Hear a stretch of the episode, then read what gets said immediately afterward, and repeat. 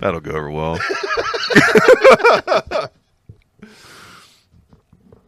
Why is like it's Is it not recording? ah no, it's recording. oh, you're trying to pop the notes up again? Fuck it. You silly bitch. Welcome back to the Jojatorium. Well, I think remember too. Whenever uh, it was, we found the the German Shizer porn. Let's not lie to each other. You're in twerk classes over there. That's what Yeah, yeah. yeah, that's all it the fitness class. Working on them TikTok videos you like so much. dead face.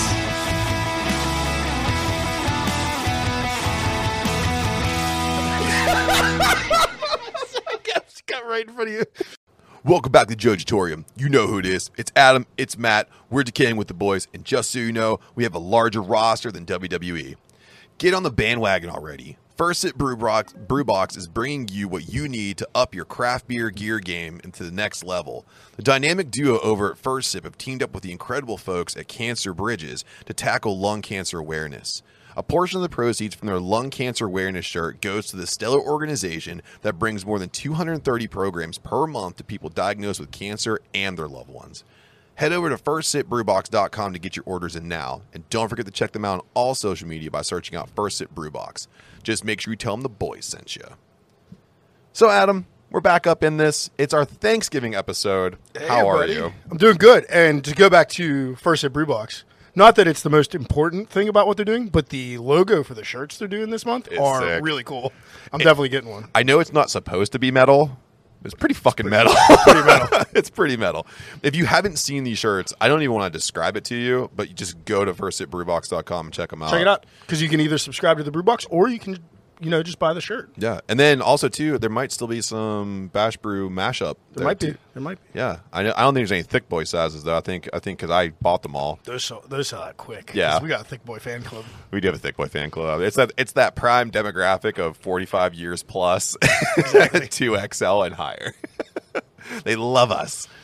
So, like I said, we are gearing up for Turkey Day. This is our Thanksgiving episode. So when you're hearing this, uh, it's already been no It's it's Thanksgiving Day week. Thanksgiving Day the week. Yeah, and we do sound great while you're cooking a turkey. Just so you know, if you want to listen to us, Just give it a re-listen. yeah. Put it on a, on a different app though. Like Yeah. you, use your first app, then you open up another app and listen to us because I can't afford a turkey this year because you guys aren't listening enough. You just got a game hen. yeah, that's out. all. That's all I could do. But I did stuff it Yeah. with hopes and dreams. I thought you were gonna say with hot dogs.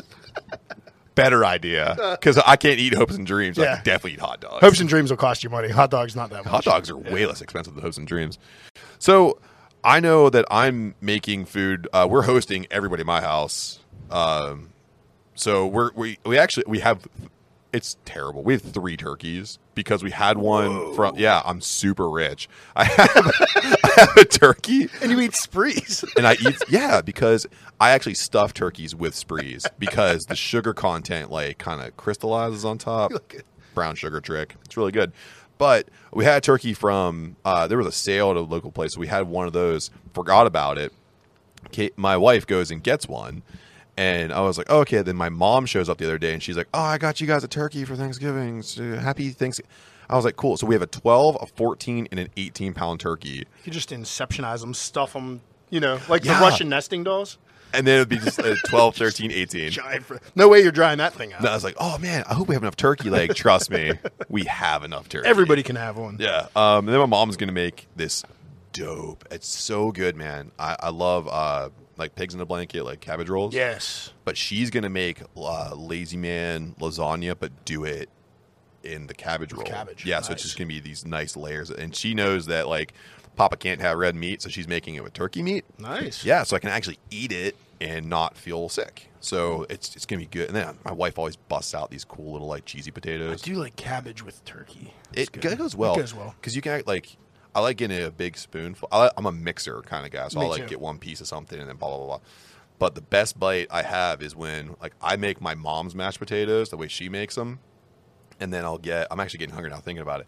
And my turkey, the way I make it, because I'm a better cook than everybody. And then I get her. then I get her cabbage, uh, whatever she's making, and I put it all together in one bite. dude, fat guy heaven. I love it. No, I'm hungry. Yeah. Are you, what, are you guys making anything crazy? Uh, our, we're the exact opposite of you. We're going to my parents. It's going to be me, my wife, my aunt, and my mom and dad. So just five of us this year. Um, we are only making a side. We got assigned a side of our choice and a dessert. So Tequila. uh, Lori's taking care of the side. I think I'm just going to do like seasoned roasted uh, sweet potatoes because Smart. Love it. You know, Yeah. just cubed up, season them similar to like how you'd season a turkey and roll with it. You know, I used to do that too because I used to make the seasoned uh, sweet potatoes. If you get a butternut squash and you kind of cube it the same way and throw them in there, you get like more volume and you get that like sweet flavor A from little the bit more sweetness mm-hmm. off of that squash. yeah. Plus, if you want to go like super fat guy and get the marshmallow fluff, and you're putting it. on. I hate squash, but Really? I, I like your I like the idea you have. It's just a personal. Well, I think if you make look, so Thing here's for the me. thing: butternut squash by itself, not that great. Butternut squash when you doctor it up, delicious. I have had it in like a medley with sweet potatoes Yeah. before. It is pretty good, like a fall vegetable thing I got at the grocery store. exactly. Yeah, uh, that was pretty good. Panera has that really good squash soup. I think too. they put Brussels sprouts in that too. The one I had, which I am a big fan of Brussels. Well, similar to cabbage Yeah. with turkey, I do like Brussels sprouts on Thanksgiving, so I might do that too. a good uh, roasted Brussels sprout Yeah. with some Like vinaigrette, almost burnt. Yes. like actually a, a little bit burnt is how I like it. some like pecans and cranberries, Mm. and a little bit of vinaigrette in there. Ooh, I'm gonna have you come over and cook for me too. I told you, man. I kill. I kill, man. But yeah, uh, we are not ready for any of it. We haven't went and bought anything. our we need just like general groceries in the house, let alone our Yeah. Thanksgiving stuff.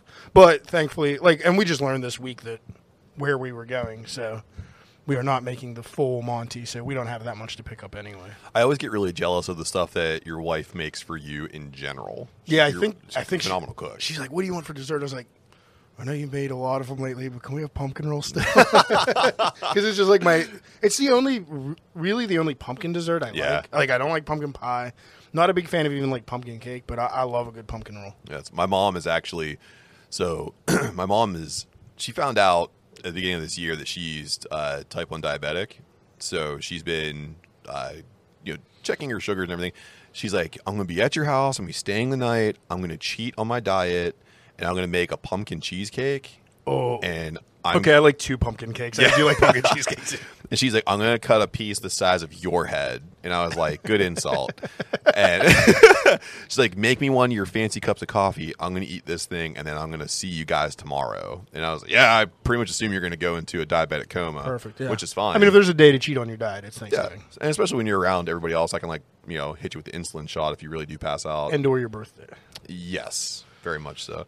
Um, so do you guys like? So it's only the five of you, and it's dude, it's a mass mob at my house now because it's gonna be all of my wife's family and then my family. Right.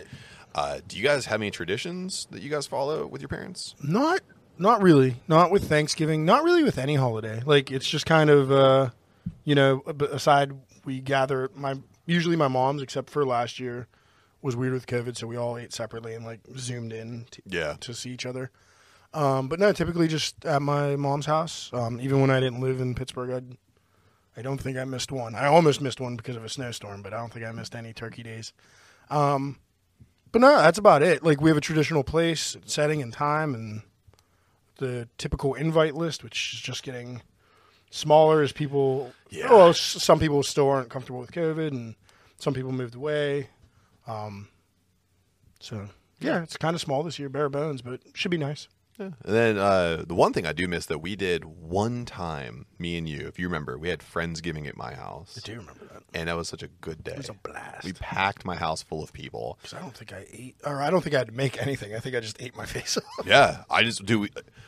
It was the first year we hosted uh, Thanksgiving at our house, which is now our tradition. So we took Thanksgiving the mantle over from my wife's parents and my mom because my mom would always we'd do two Thanksgivings. We would do one with her parents in the morning, and then we'd go down to my mom's house. So now it's just everyone comes to our house. We took it over. And uh, I think everyone's happy because I think like our parents are just getting to that age where they just don't want to cook that big of a meal anymore. And I actually really enjoy cooking for Thanksgiving. It's easy. It's so easy. Everything's really big.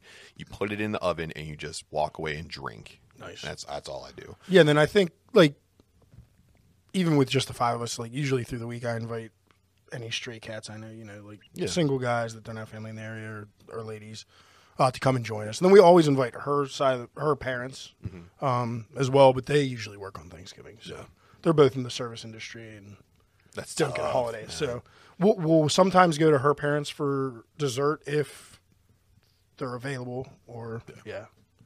So. I have one standing invitation to my house, and he knows it. His name's Joseph Tokish. We lovingly called him Peter for all these years, and he knows that we love him, and he's always welcome at our house. That's our one stray cat. But also too, like I've made this known on multiple occasions, especially the job that I'm in. We get a lot of transplants from other states. I always say, if you can't get home for the holidays, there's always a place at my table. And that goes to all my family and friends. Like, if you're having a hard time and you need somewhere to go for the holidays, I always have way too much food. And you're always welcome in my house. And that goes for anyone listening too. If you're lonely on the holidays and you need someone to hang out with, we are, you know, I'll, you can come on over and eat some of my turkey. I warn you though, There's hardly any. once you eat my turkey, there's no going back. but there's uh yeah, I mean, it used to be more of a thing when I lived in DC. It was more of a transient area and job than what I'm doing now. So I'd always offer. I think Raphael almost came with me one time, to, just to my family's That would have been a blast. But he he found somewhere to go. so. As he would. Like he I feel like he's like a suave like he's like a 007 Yeah. kind of guy. He's like, "Oh no, I go here for well, our our one coworker, like her whole family was like in the in the vicinity of that area, and she would have all the like solo dudes over to her house because like family Yeah. already coming. So That's always I think he ended up going there. Good for him, man. That's that's got to be a blast. Like if you if you were alone and all of a sudden you have like 30 people around you and everyone's really loving and having a good time. cool it's got to be a great time. Uh, so I, I think we can confidently say this too, though, Adam. I think uh, Christmas may have officially killed Thanksgiving this year, Not for me. I don't even know what Yeah. Christmas is. dude. I, there's something like I'm not buying anything. Anybody anything. I'm buying you something. I can't I'm not wait. buying you shit. You would say that every year. Then every year, you and Lori get me something. I'll get you a handwritten gift certificate to have me on the podcast for one more year. Oh God, is there? What's the return policy on that? no returns. no returns. All sales we, final. We have your money. Nah, Christmas killed Thanksgiving. Like even um, I watch the holiday baking championship with my wife all the time, and they they made one Thanksgiving Day thing like, oh, it's fall, and then everything that since then has been Christmas, Christmas, Christmas. It's like, damn you, Duff! Can you just make one fucking orange and yellow cake? I might not even get into Christmas at all this year. I, usually, like two weeks before Mm-hmm. I'll start like getting into the spirit. It's I don't know. My spirit's pretty dead this year. Well, it's hard because I think we've been getting our heads kicked in for two years Yeah. with COVID. It's kind of hard to get into a festive mood. But I promise you, I'm gonna get you. I got a, a real gift for you, and then I have a like a what do they call it? A white elephant? Is that what it's Yeah. called? Well, no, White Elephant's like Secret Santa. Yeah, but it's like yeah, but it's like like a funny gift though. Oh, no, it's just a gag gift. Yeah. that's what I would call it. I got something for you, and I can't wait. I didn't get you shit yet. That's you don't. Honest, I tell her you don't have to. I'm just letting you know. I'm getting you something. You're really gonna like it, and then I'm gonna get you a white Get elephant. you a really sweet iPod, yeah, I need reloaded that. with all your favorite songs. U2's greatest hits. Like, I'll I- get you the emo version of an iPod. It dies after 30 minutes. Does it self destruct? Yeah. While playing Fall Out Boy It's going down, down. in an earlier round. so, uh, y- we are in Pittsburgh, and the cool thing about what we're doing here in the great city of Pittsburgh, and I'm sitting across from one of the great brewers of Pittsburgh. Uh, we actually got ranked according to what the hell's the name of this place? Move.org for people who are looking for places to, you know, uproot and go to. We've been uh, ranked as a number 10 beer city according to move.org. I think I saw that list. Yeah. We have 26 I saw a 26 list where we were around 10 and it was beer related, so I might Yeah. this one. So we we actually have 26 active breweries at the time of this article, and that averages out to 8.69 nice breweries uh, per 100,000 residents. I think that number's even low. I mean, that's maybe they're going in the city limits. That's too. possible. Yeah. Because once you start getting to the suburbs, like, I would say in Allegheny County, there's probably more than 26 now. oh, easy, man. Yeah. Like I was out doing my job today. I think I passed four, and I was like on my way to Butler. And then if you out in the outskirts, No, like I was in blows export up. yesterday, there's three there. Yeah, So- right in a row. Dude, nothing beats that little run now where you got you have Old Thunder and you're like heading up that way and you can hit like four great breweries Yeah. start at Old Thunder and work your way up. You could 28. Old Thunder's a great starting point because you can go north and Yeah. hit everything north, or you can go like dip through into Verona and hit a bunch going that way. Nice. Like Yeah. cross the Dude, bridge. Verona's sick now. That one like main drag in Verona, like Oakmont, kind of. Yeah. Great little spot, dude. Uh, great restaurants down there too. So, but there are other um, some want walls uh, in comparison. Las Vegas, who you think uh, Las Vegas, Laredo, Texas, New uh, Newark, New Jersey, Hialeah, Florida, Arlington, Texas.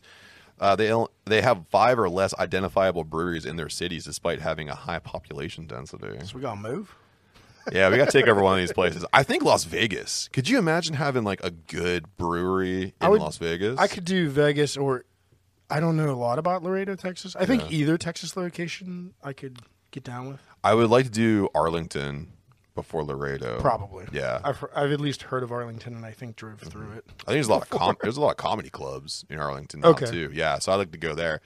Um, so you know we're kind of steering people towards. So do you have a favorite? You know the bad thing about probably both of those Yeah? states. I know Texas. Yes. There's no basements. nope. And I like to hang in a basement. I do too. As we record, we record in a basement. We have the speakeasy in the basement, uh, and then one of my favorite uh, pubs we ever remember. Where was that down in Virginia? We went into a, like a Hobbit hole place. Man, that was a fourteen something. I think it was the Brick Brickskeller. That's it. Yeah, yeah. yeah. Man, that was a cool joint. Yeah. Uh, yeah. Speaking of hanging out in basements, I digress. We're talking about some great breweries. Do you have a favorite brewery spot to go to during the holiday season? No. No, No? I, I, I kind of drink around the house. There is a, I do have a favorite beer local. Well, Okay. kind of locally. It's kind of a haul from here. What's that? Uh, Butler Brewworks makes one called Poultrygeist. Yeah. Every year for Thanksgiving. Really good. So I'm going Thanksgiving specific. Christmas, I'll have to think Yeah. about it because I don't really like Christmas beers to be honest. Mm-hmm. But I'm sure there's somebody local that does. But for Thanksgiving, Poultrygeist from Butler Brewworks. I know they did it last year. It was the first year I had it. It's amazing. Yeah. It tastes like cranberry sauce and Thanksgiving spices in a can. So if I can track some down, we might be able to do some. Oh, I'd love to do that. Soon, yeah. yeah. Oh, yeah, beer. I don't have any for today, but I'll try to track some down for next week. Uh, I think for me, uh, my my homie over at Conny Creek, he puts on a really good brown ale uh, around this time of year, and it's it's just a it's a straightforward brown ale, no adjuncts, just amber, caramel, warm, five percent. That's all you need, and it's nice. Uh, Lee does a good job with that one, and then oh gosh, um, That's kind of a good. A brown ale is a good style for like your like Yeah. just the seasoning and spices that are used in Thanksgiving and Christmas. kind of cooking sprinkle in there yeah. too, and then Brown ale's Cellarworks just does that too. Really neutral. Yeah, Cellarworks their stout game and it like around the holiday season. Amazing. Heading up there in the next couple weeks. Yes. Cellarworks is the shit for stouts. If you if you like them thick and you like them roasty or even adjuncty, that's the place to go. I owe him some beers, so I'm definitely making it mm-hmm. up there in the next. He's such a nice guy too. Such a nice guy. All right, so we're speaking of beers here, and Adam, we are in round one, and we've been talking for a long time, and I'm thirsty.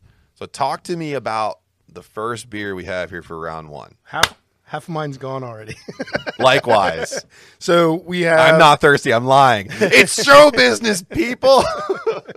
We have uh, we have one from Bash Brew today. We're self promoting um, because this is a beer we do with a for a local business um, at least once a year. We'll try to get it out there more than once, um, but we do it in collaboration with the Dark Roots Barber Shop up in Mount Oliver or Allentown. Pro- I think he's technically in the Allentown. Allentown, neighborhood yeah. Our buddy Ricky. So I got this ready last week. Uh, haven't gotten it to him yet. You should see it in his barber shop probably the first week of December. We're having some supply chain issues on getting labels. Um, so once the labels are in, he'll have a supply at his place. But it is just a straight up oatmeal stout coming in at 6% this year. Um, turned down the roast a little bit from last year because it was a little bit too uh, powerful punch in the tongue there. So I laid it back a little bit, kind of into like kind of into nice dry territory, but it's still an oatmeal stout. There's still a little bit of sweetness. Um, I'm really happy with it though. Yeah, I can say just uh, you know this, and I've told you just before. This is one of my favorite stouts to get because it's always been very even. Even when you said the roast was too much last year, I actually really enjoyed that because you know uh, I love roast and I love coffee. So like when I get those those notes to come through, this one's really nice because it gets a little chocolatey now. Yeah. So the roast has kind of faded back. It's still present, but not overpowering, and it lets the chocolate notes kind of shine through a little better. And the nose on it's really good. I I think uh, once again, Adam, and you cranked the ABV on it, which also makes me happy Not on purpose. We just did a really good brew day. so, really good yeah. efficiency. That's because Adam is a skilled brewer. So, if you want this beer, and maybe we have some here, make sure you're following Adam on all social media at bash underscore brew, and don't forget to follow our friend uh, Ricky Dennis. That's right. Yeah, I'm saying his last Ricky Dennis. I always can I say Dennis, and I think of First Sip Brewbox. Especially since they're on Mount Oliver and like- he's in yeah. Allentown. They're real close to each other. friends now. Yeah. We brought them together. Yeah. We are bridging businesses. Yeah, we, we'll have a little bit on um, down here, and we'll go over it again at the end. Yeah. but yeah, it's been uh, I've been giving a lot of it away just for people for Thanksgiving uh, this week, and I've been seeing a lot of people. loved it. I- I've been seeing a lot of people this week before I pretty much lock myself down next week when everybody's traveling around. Yes, and then that's when we really get into stout season. Yes. you got a full array.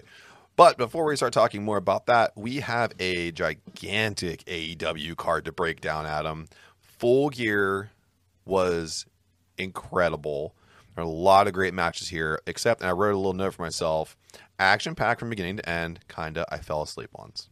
But I'm also an old man. I have old man jeans, and I fall asleep in them sometimes. So, um, but I digress. There's a big card, lots of great spots here, lots of great feuds. Some came to an end, some uh, kind of got stoked up in the flames. So let's start off with the buy-in because in AEW does a great job with their buy-ins. So we had Hikaru with Thunder Rosa taking on Jamie Hayter and Nyla Rose. Of course, Nyla Rose is always with Vickie Guerrero because you can hear her a day before the match starts screaming.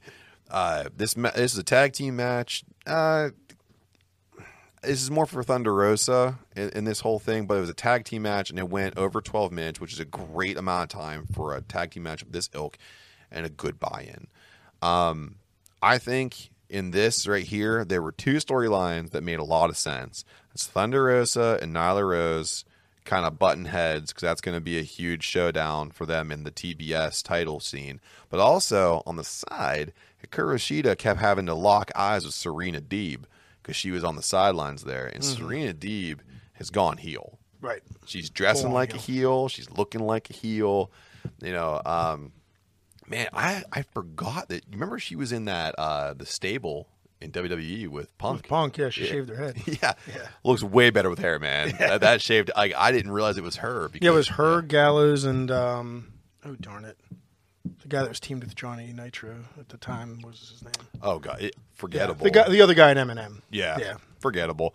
But uh, long story short, on this one, Hikaru Shida and Thunder Rosa defeated Jamie Hayter and Nyla Rose uh, by I think it was pinfall. Yeah, it's pinfall. I believe so. Yeah. Um, the standout star in this one for me is Thunder Rosa. Her offense is fantastic. Um, I really feel that her signing to AEW was a smart choice because it's a real injection into not only their title scene, but it's a huge injection to their mid card scene too because she can wrestle down and she can wrestle up.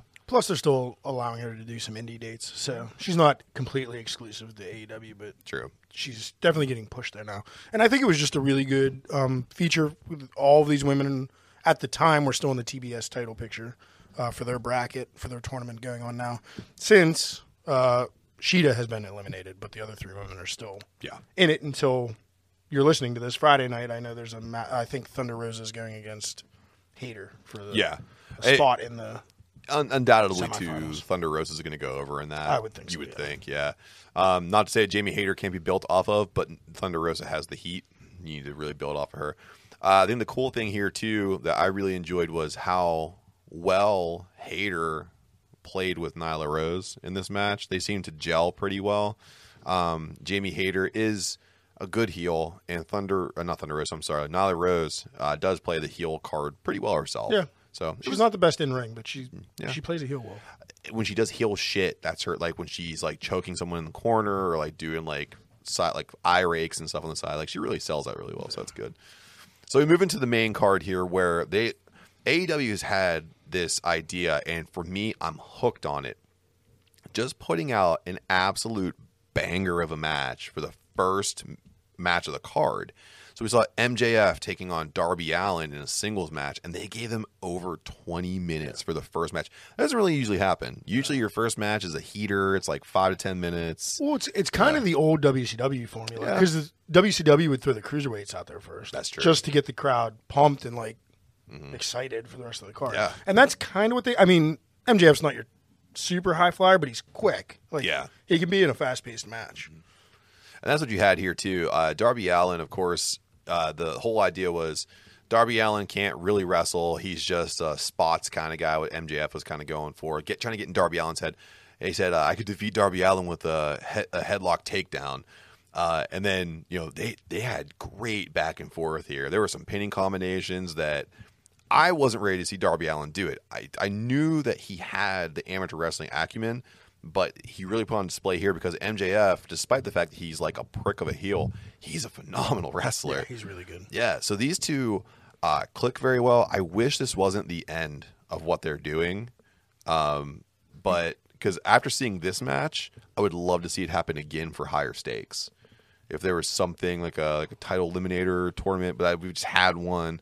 There was something like that, something at stake for these two. Maybe down the road. Yeah, I think down the road you'll see Yeah. them uh, together again. I, I do did agree with you until Wednesday night Dynamite, where it looks like it's MJF and CM Punk now, which is what I've Which wanted awesome. since Punk came back. Yes. So I'm actually not that sad that that That's MJF's moving on. I don't know what Darby doesn't look like he's going to be doing much. Yeah. They don't have him set for anything yet, but But they'll get him into a good program. And I think so too, because uh, and also too, they preserved Darby Allin because he lost because MJF did heel shit. Right. You know, Hit him with the ring. hit him with the ring, knocked him out. Uh, Darby Allin sails everything. Like I can't believe he's got crumble physics for days.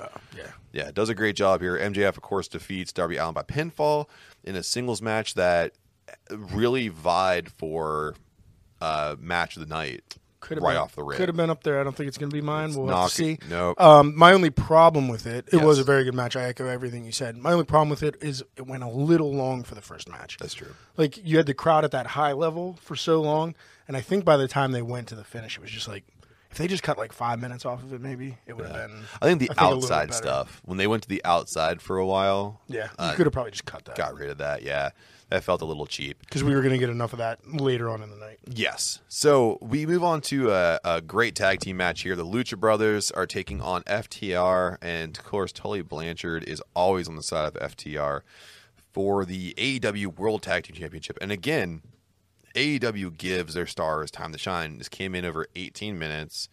Um, of course, we saw here that FTR a few weeks prior to this took the AAA titles away from the Lucha Brothers, uh, basically saying like we're we're the best Lucha tag team on the planet, and they even mock them even further by having uh, the Mexican flag knee pad on the left and the American flag on the right. Uh, FTR quietly are some of the best heels in AEW. Just the way they talk, act, they they, they buy their own stuff. They I almost feel like they could go in the back and fart into glasses and smell their own farts like a sommelier. Which is why I like them teamed up in a stable with MJF because he's very much the same way. oh, very much so. Like that that was a great chance to put them all together and and of course divert for a quick second. It's building up to Wardlow turning on MJF, which is going to be fun. That's going to be a showdown. That'll be yeah, interesting. I really enjoy that.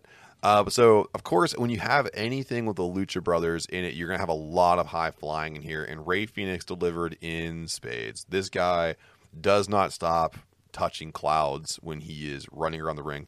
All the vintage Rey Fénix stuff, uh, walking the ropes, big kicks off the apron, moonsault, and then actually hurting one of the members of FTR Yeah. with a stunt. Yeah, he hurt uh, Dax Harwood, which is the one that looks like Stone Cold Steve Bussin. Bus it, bus it. Yes, uh, he what was it? A moonsault and hit him in the head. yeah. So and then that, that effectively took Dax out of the match, which is why this match only went 18 minutes because I think it was supposed to go even further, and they were supposed to have more of a back and forth about how the, the wrong guy got pinned Right. at the end because they tried to put on the old well, I don't know what they were calling it. mask. The, uh, the uh, darn it. Yeah, this green mask with like the Her green. Corona doors or something. I don't know. It was something Yeah, weird. something dumb that they just to mock the Lucha Brothers. Yeah. Uh, they try to put the masks on, and of course, how can you miss Cash Wheeler's gigantic tattoo on his back, right. big compass, and his mullet sticking out. Yeah. I digress. the wrong man got pinned, which then, of course, this is going to be not the last match you see between these two. I think it's going to escalate. There's going to be some issues here, I'm but fine with that. Rey Fénix has a lot of heat in the back because of this. Because the yeah, I guess he not only injured him, but then didn't like check on him. So Harwood was in there with a concussion for quite a bit. Of time. Yes. Um, I thought again this one went a little long. The spot right before they went to the mask thing is where I think it should have ended, where uh, uh, Penta had one of FTR, I'm not sure who, in the package pile driver. Yeah. Fénix went to the top, sprung like Moria sprung off of the dude in the package and hit a crossbody on the other member of That was FTR. sick. And Penta hit the pile driver, and it was a near fall of two. I think if they ended it there, I guess they tried to drag it into a Make it a little sloppy. Yeah. Gotta make it a little sloppy. Also, uh, Alex Abrahantes, thank you, buddy, for getting involved here. Don't take shit from Tully Blanchard. Yeah. You don't have to. Penta says, I'm gonna whoop your old ass. Uh, I can't wait to see what these two do next. But it's like I feel like every time the Lucha Brothers and FTR get together, someone gets hurt. So can we get through one match? With these Usually on the? FTR side. Yeah. Can you old shits just keep it together and not get injured? Cut open like a gutted fish. Uh, so we move on to a, match that I just I don't think I had a whole lot of like for. Um, it's Bra- uh, I almost did it. Bryan Danielson uh, taking on Miro. Got it. I did. I wrote it down because I wrote it for myself. Since you're rocking a similar hairstyle to him. I am. tonight. I am, and I'm also bordering up to being a vegetarian. Uh, it's the AEW World Championship Eliminator Tournament Final. So the winner of this match gets a future AEW World Championship match against you know you know if you haven't seen it, we'll tell you who the winner is at the very end. But it's some cowboy shit. So this is quite a matchup because uh, Bryan Danielson has the mat technicality going against Miro, who has sheer power and agility. Uh, it was quite a David and Goliath kind of situation here, but it was kind of cool because Danielson didn't appear to have any fear of Miro, which pissed Miro off throughout the match. And then you see Miro trying to like overpower the American Dragon, and it just didn't work as well as he, like he, wouldn't tap out to the game over. He wouldn't succumb to like head kicks, and he actually started the yes chant at one point, which you know Vince McMahon's like losing his mind about. He's like, "Please don't do that to me," and Bryan's like, huh, huh. so it was, it was incredible. Um, the finish to me was the thing that made this match suck. Uh, it looked like a DDT off the mid turnbuckle and then rolled into some kind of a half-ass submission where Miro appeared to be It was, quote like a, unquote it was like a out. half-ass guillotine. Yeah. Um, yeah, I agree. I think this is the best Miro's ever been in any company. Mm-hmm. Um, and I love the match. Again, uh, broken record time. It was a little long, yeah. um, and the finish was sloppy. It But other than that, minutes, I thought yeah. it was great. Yeah, over 20 for That's tough. a singles hard-hitting match. Like, Yeah. They should have been a 10-minute match. s- Yes. Stiff. And then I like the ending how it should have been, but I think Miro sold the knockout so hard that it became it was hard. sloppy. Well, I think even the landing of the DDT, I think it was just mistimed. Yeah. Like he kind of missed the DDT, Right. and then it was sloppy getting him into the submission hold. Yeah, it was kind of a kind of a letdown, but happens. I really wanted to see Danielson put Miro in the cattle mutilation. I wanted to see it. I don't know if he can. That dude's got some That's why I want to see it. thick back. Like, oh, dude, he's like you look at him when he's coming down the ring, like, oh, he's kind of big, and then you see him stand next to Danielson, who's not like a super small guy. He just like eclipses him. Yeah. Yeah, and then the then Jim Ross like, yeah, Miro is two hundred and thirty pounds. I'm like, fuck, man, I'm three hundred pounds, dude. Thick as fuck. So uh, anyway, the American Dragon is going to get his world title shot at some time down the road here, which should be a fantastic match because we'll talk about that in a little bit. So we move on to a Falls Count Anywhere match that I actually really enjoyed. I know that's to the chagrin of Adam, but Christian Cage and Jurassic Express with Jungle Boy and Luchasaurus took on the Super Kliq as Adam Cole and the Young Bucks with Brandon Cutler and Michael Naka Naka Nakazawa as sidecars. This match went way too long. Yes, it did. Jesus, twenty two minutes. Probably my least, uh, the least of my problems with it. This is the least of your problems. that it went long. I thought this match was. Here's the first thing. First things first. You got a lot of big personalities in this match, and it's hard to wrangle Right. them all together. Right. I thought that they did a good job Making at my one point for point. me. I know. One point in the match, I thought they did a really good job of like separating out some of the storylines where Christian Cage was engaging with, you know, the the Young Bucks, and I really want to see more of Jungle Boy and Adam Cole. I want to see more of them in singles matches. Uh, I think they click very well together. But if I can, the whole match at times could feel disjointed, and it was long, and there's some spots were I think unnecessary. it needed more elevator spots because that was Just a couple, Jeez just two more, just two more. Got two more? No, One more. one more uh, because they went up. They could go down. They and go go there, back that's it. Hey, up and they go down. I'd rather not have one at all. I think the spot with But Christian had to jump off high things. Yeah, so- of course he did. I think the spot with Luchasaurus doing the shooting star press off of the ramp or the stage was one of the coolest spots of the match. And I know you don't like him, and it's okay. I don't really like him that much either. I was chanting from the seat you're sitting in right now. Neck yourself. Neck yourself. Oh my god, you can't. He's a human being, man. No, he's a dinosaur. All right, Jim Cornette. But anyway, he had a. I thought that was a cool spot. I think that they, I think that it finally clicked for Jurassic Express that Jungle Boy is the star. You don't need to try to do this whole like he's a part of a team thing. He should be elevated by his teammates. And I think Luchasaurus has finally clicked into the idea of like I'm supposed to be a big, strong dude, and that's what I'm going to do big, strong dude so stuff. I'm gonna do a shooting star press. but you're supposed to do a couple things. Just and that shooting star press was good. You can't deny that was a good shooting star press. So, I think this match was unneeded. Uh, you didn't need Luchasaurus on the pay per view at all. Um, I think you could add Christian Cage or Jungle Boy versus Adam Cole in a match and put the Young Bucks somewhere else uh, in a match with a tag team that's being misused in a later match that we'll talk about. Okay. Um, I just I think it was a stupid match. There was no heat for me for this match. I didn't want to see it, other than seeing some participants. But I think it was just sloppy, and I don't know. I agree with the sloppy. It was definitely sloppy. And I also the hard part for me is when the heels constantly have so much help, it gets annoying every time. Brandon Cutler is actually a decent wrestler. Put him back on dark. Why is he like doing this NBA mask garbage? Michael Nakazawa is actually not a bad comedic relief wrestler. Why is he not on elevation or dark with some of the younger talent? Or on the buy-in or whatever they call it. yeah. something like that. I mean, Nakazawa is actually a very good technical wrestler. I know he does the whole Turkish oil thing, but like it's but and I it's like it. comedic relief. I do like it.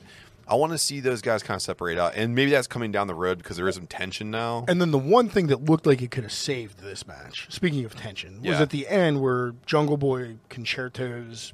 I forget which Jackson, one of the, or was it Adam? No, it was one of the Jacksons. I think it was Nick. Nick. Um, instead of doing that, I wanted him to turn on Christian and hit him with the chair. That would have been cool. And that would have saved the whole freaking match for me. But nope, the faces brutally injure the heels to get the win, and it's just like I know it's falls count anywhere, but it just stunk. that would been, now that you say it, dude, it would have been really kind of cool if he would have just turned and blasted Christian Cage in the face, and then you could have set up Jungle Boy and Christian Cage. And then Luchasaurus comes up, "What are you doing?" And you throw him off the stage, and he lands on his fucking head like Lance Archer. Oh, Jesus. Christ. Moving on to the next match. Extinct, extinction. We call this one the meteor strike. So we're moving on to a tag team match that this is the match that I felt didn't need to happen. This one also didn't need to happen. I agree. Cody Rhodes and Pac with Arn Anderson taking on Malachi Black and Andrade El Idolo uh, with Jose the assistant. It's a tag team match that I read somewhere that it was supposed to be a fatal four way, Like that idea better. which would have been way like better. Idea better. Yeah, um, I never, I never want to see Cody Rhodes and Pac ever be in a team together ever again. Nope. I don't want to see either of them in a tag team ever again. Yeah, they are not a tag team. they- They're not tag. None of these four men are. None Yeah, of them. None of them are. None of them. And I don't like that Rhodes and Pac went over on Black and Elite I don't like it. I feel that we can we finally stop this whole Cody Rhodes is never going to go heel shit. I mean, I'm even fine with that, but like, I'm not a, I'm not a, as big a Cody hater as a lot of people are. But this isn't doing him any favors. This match was li- literally feels like it was put in there so he had a match on the show, and it's really freaking annoying, especially when two of my favorite wrestlers were squeezed in it with him. Yeah. and I thought they could be used better somewhere else, which is Pac and Malachi Black. I thought it was Arn Anderson and Jose the assistant. D- they could go one on one. I want to see that on Elevation. I'd be fu- yeah. be better than what the hell the big slow's doing on there. but Jose the assistant distracts him with a Reuben sandwich. Ooh, you can distract me with the Reuben sandwich all day. I think what it is now. Some I, I was reading a Reddit thread where this guy had a, a theory on Cody Rhodes, like he's a heel that thinks he's a babyface but doesn't realize that he's actually a heel, and that's why this had to feel like it was jam. I, like jammed I in read that in an article somewhere too, and I don't think I don't think he's that self aware. I think it's the fans building that to like Yeah. make sense of it because he's wearing the Homelander outfit, which Yeah. is season one of the boys. He was a heel that was acting like a face the whole time, convinced himself he was a face in in superhero lore. Yeah, Um, but I think that's just the fans giving him an excuse. I think he's just a fucking obnoxious prick. I, I think he's I think he's that self indulgent, that narcissistic. Really? that he thinks he's the face's face. And I'll go back to the freaking and it all started. I don't think it all started, but the the cherry on top was when he did that weird promo. With the Lo- burn barrel. No, no, before that, when he was having his kid and he came out Oh, like yeah. very civil rights ish. It was when he was going against uh, Ogogo. It was right before that. Um, so going into the Ogogo match, I think people were starting to turn on him because he came in like, "I'm here in Savannah, Georgia, and I'm." I'm Not new, necessary. Cody. Yeah, and it's it's Yeah. not new. It's a weird place to. And then have you that. went and buried a, a mixed race individual. boxer yeah. from England. Yes, yes, that's a good point, Matt. It's like I'm having a mixed child, and I'm also going to bury this person of color. it's yeah, and I think there's he's taken so many missteps with this. He should do the thing that everyone just for once. It's okay, to AEW. Do the thing that everybody wants. Go heel. Just Yeah. go heel. Well, or you just flip it and reverse it. Like when he was doing those promos against Chris Jericho going for that title, Mm-hmm. he was one of my favorite wrestlers. yeah, And then I think that's what he was trying to do against the Go Go, but there were two problems where one, it was weird. Two, nobody gave that much of a shit about a Go Go to for you need to need to cut an impassioned promo. You just look like a narcissistic cornball. Like yeah, yeah. He definitely met that standard. Yeah. for sure, man. Um, I don't know, man. That's all I have to say about that one. Yeah. Like, I agree. The heels should have won. I'm glad if the faces won, at least Pac got the pin. That's Like, true. That's that's Yeah. all I can really say. That that black arrow he does, man. sick. I love it, man. sick. He's so athletic. So moving on to the AEW Women's World Championship uh, that I had low expectations for. Let me just say, and they were far exceeded. Uh, Dr. Britt Baker, DMD, with Rebel and Jamie Hayter, who had a hell of a match on the buy-in, defeated uh, Tay Conti by pinfall in 15 minutes and 24 seconds. I have to say this before I go into anything else. Tay Conti needs more time on television. She's good. She she needs a bit more of a character. Yes. You know, like Yes. um, for the fans to really get behind her. She unbelievably exceeded my expectations in the ring on this match. She was great. She had a great look with the the little bit of the makeup on the face, uh, with the Brazilian flag colors. It was cool looking. She looked like a warrior. Actually, Um, I was going to say she looks like Brazilian Gerard Way from My Chemical Romance. well, no. she was like 250 pounds, maybe. He's a big man. He's a big man. He's busted out. He's busted out of this bulletproof vest he used to wear all the time. And he's cousins with Joe Rogan. Um. Anyway, yeah, but th- she was great. Looked like a freaking Amazon. f- To me, she looked like an Amazonian warrior She, yeah. with her hair sure. braided back and the the paint over the eyes. Um. And Britt Baker was great as always. And I think it was just a really good, solid, technical, technic, a very technical women's match. Yeah, it really was. I was going to say that too. I felt like they didn't do a lot of like, uh, as FTR likes to call it, flippy shit. Yeah. I felt like it was it was strike heavy, and they did a lot of technical grappling. And what what I see in women's matches that I don't know why it's in women's matches so much because it is in some men's matches, but they do like that half second pause too long when they're setting up for the next spot. Yeah. there wasn't a lot of that in this match, and there wasn't a lot in the buy-in women's match either. They were both very good. You're right. Yeah, he's uh that dude. He was a hell of a wrestler, very underappreciated, but man, is he a He coach. so underrated. Yeah. so anyway, Britt Baker defeats uh, Tay Conti by pinfall, and I don't think this is the last time we're going to see Tay Conti around the uh, the women's championship. It's going to be uh, Jade. Jade Cargill, Jade's- yeah, I think so too. I think because I think you can build a stellar mid card women's on. I forget Jade the other Cargill. face that's still in that. I know Red Velvet is, but she's about to lose. But Yeah, there's got to be another face in there Uh, it's, it's hard for me to remember. but I can't remember. Yeah, we'll figure it out. Well, I think Hikaru Shida going down that was a huge blow to that too. But that's that's that's they're they're finally starting to do storylines for the women's side. Like oh, like she doesn't need to win. She's gonna go Serena Deeb. Yeah, she's going to go Serena Deeb in an awesome program that's not for a belt. Like, oh, look at that, some story. We can actually do not for a belt in the No women's way. division, which is something WWE never does. They just cut their and women. AEW is pretty bad about it until recently. the last two pay per views. Well, I think too, like their women's division. If we get on a little tangent here, I think their women's division uh, has only strengthened. Yeah. in these past two pay per views. If you really look at what everyone's doing, Tay Conti is the uh, the pinnacle of this because if you really see how she operated in this match compared to her last like high stakes match, like leaps and bounds better in this match than she was in the last Totally one. agree. Yeah. So we move on to a match that was uh, CM Punk taking on Eddie Kingston uh, in a singles match that I felt was appropriate, 11 minutes long, because we knew it wasn't going to be a tech fest. It was going to be a strike fest. Um, the heat between these two was generated very quickly, and then everyone dug up the backstory about how CM Punk buried Eddie Kingston back in the indie scene, which there's always been all these rumors that CM Punk has done that to a lot of people. And Eddie Kingston actually carried some real heat and hate uh, for CM Punk and brought that to this match. You could tell these two were like they must have been in the back together saying like, "You can really hit me." Yeah, yeah. the promos leading up to this were phenomenal. Um, and folks, this is a fucking wrestling match. This Yes. is what a wrestling match is supposed to be. They used real life heat to get came in with like a blood feud coming, and Eddie strikes him as soon as he can, and they don't stop. They didn't stop for a headlock. They didn't, you know, right off the bat. They didn't do some technical mat wrestling. They just fucking hit each other. They fucking fought. It was this is a heel and a face, which it, it, it was technically like two crowd favorites coming in. Yeah. but the crowd quickly picked up, and CM Punk gave him a little push to make Kingston the babyface. Yes. Not that Punk came out No. a heel now, but just in this match, he was the heel. and because they can play in matches. It, it it doesn't have to be like how everyone leads up to it.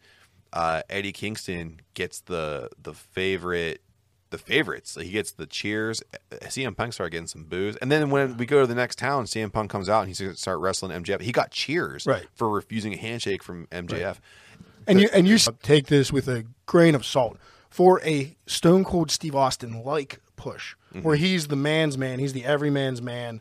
He's gonna not be speaking appropriately. He's he's gonna use foul language, but every dude in their late twenties, thirties, forties is gonna push for that man Oh yeah, because he's saying what we all want to fucking say. yeah. Telling, So it, it's yeah, very it very much echoes Stone Cold Steve Austin in the late nineties very much and so. it's killer. And again, too much flippy shit, too much boring shit. Fuck you, Luchasaurus. That match sucked ass. This is how a match is supposed to go. But let's be honest here. When we look at CM Punk and Eddie Kingston, you're looking at two seasoned professionals that really know how to build that. Yeah, you could have did the same thing. You you do, don't give a fuck about every aspect of that previous six man match. You put Adam Cole in there with Christian Cage. You Yeah. could have had two That would have been pretty dope. seasoned professionals that could have had the same match. You're right. And if you want to dra- if you want to have Cole, I mean, I guess we saw it on free TV already, but him and Jungle Boy would have worked too. I think. Yeah, it would have.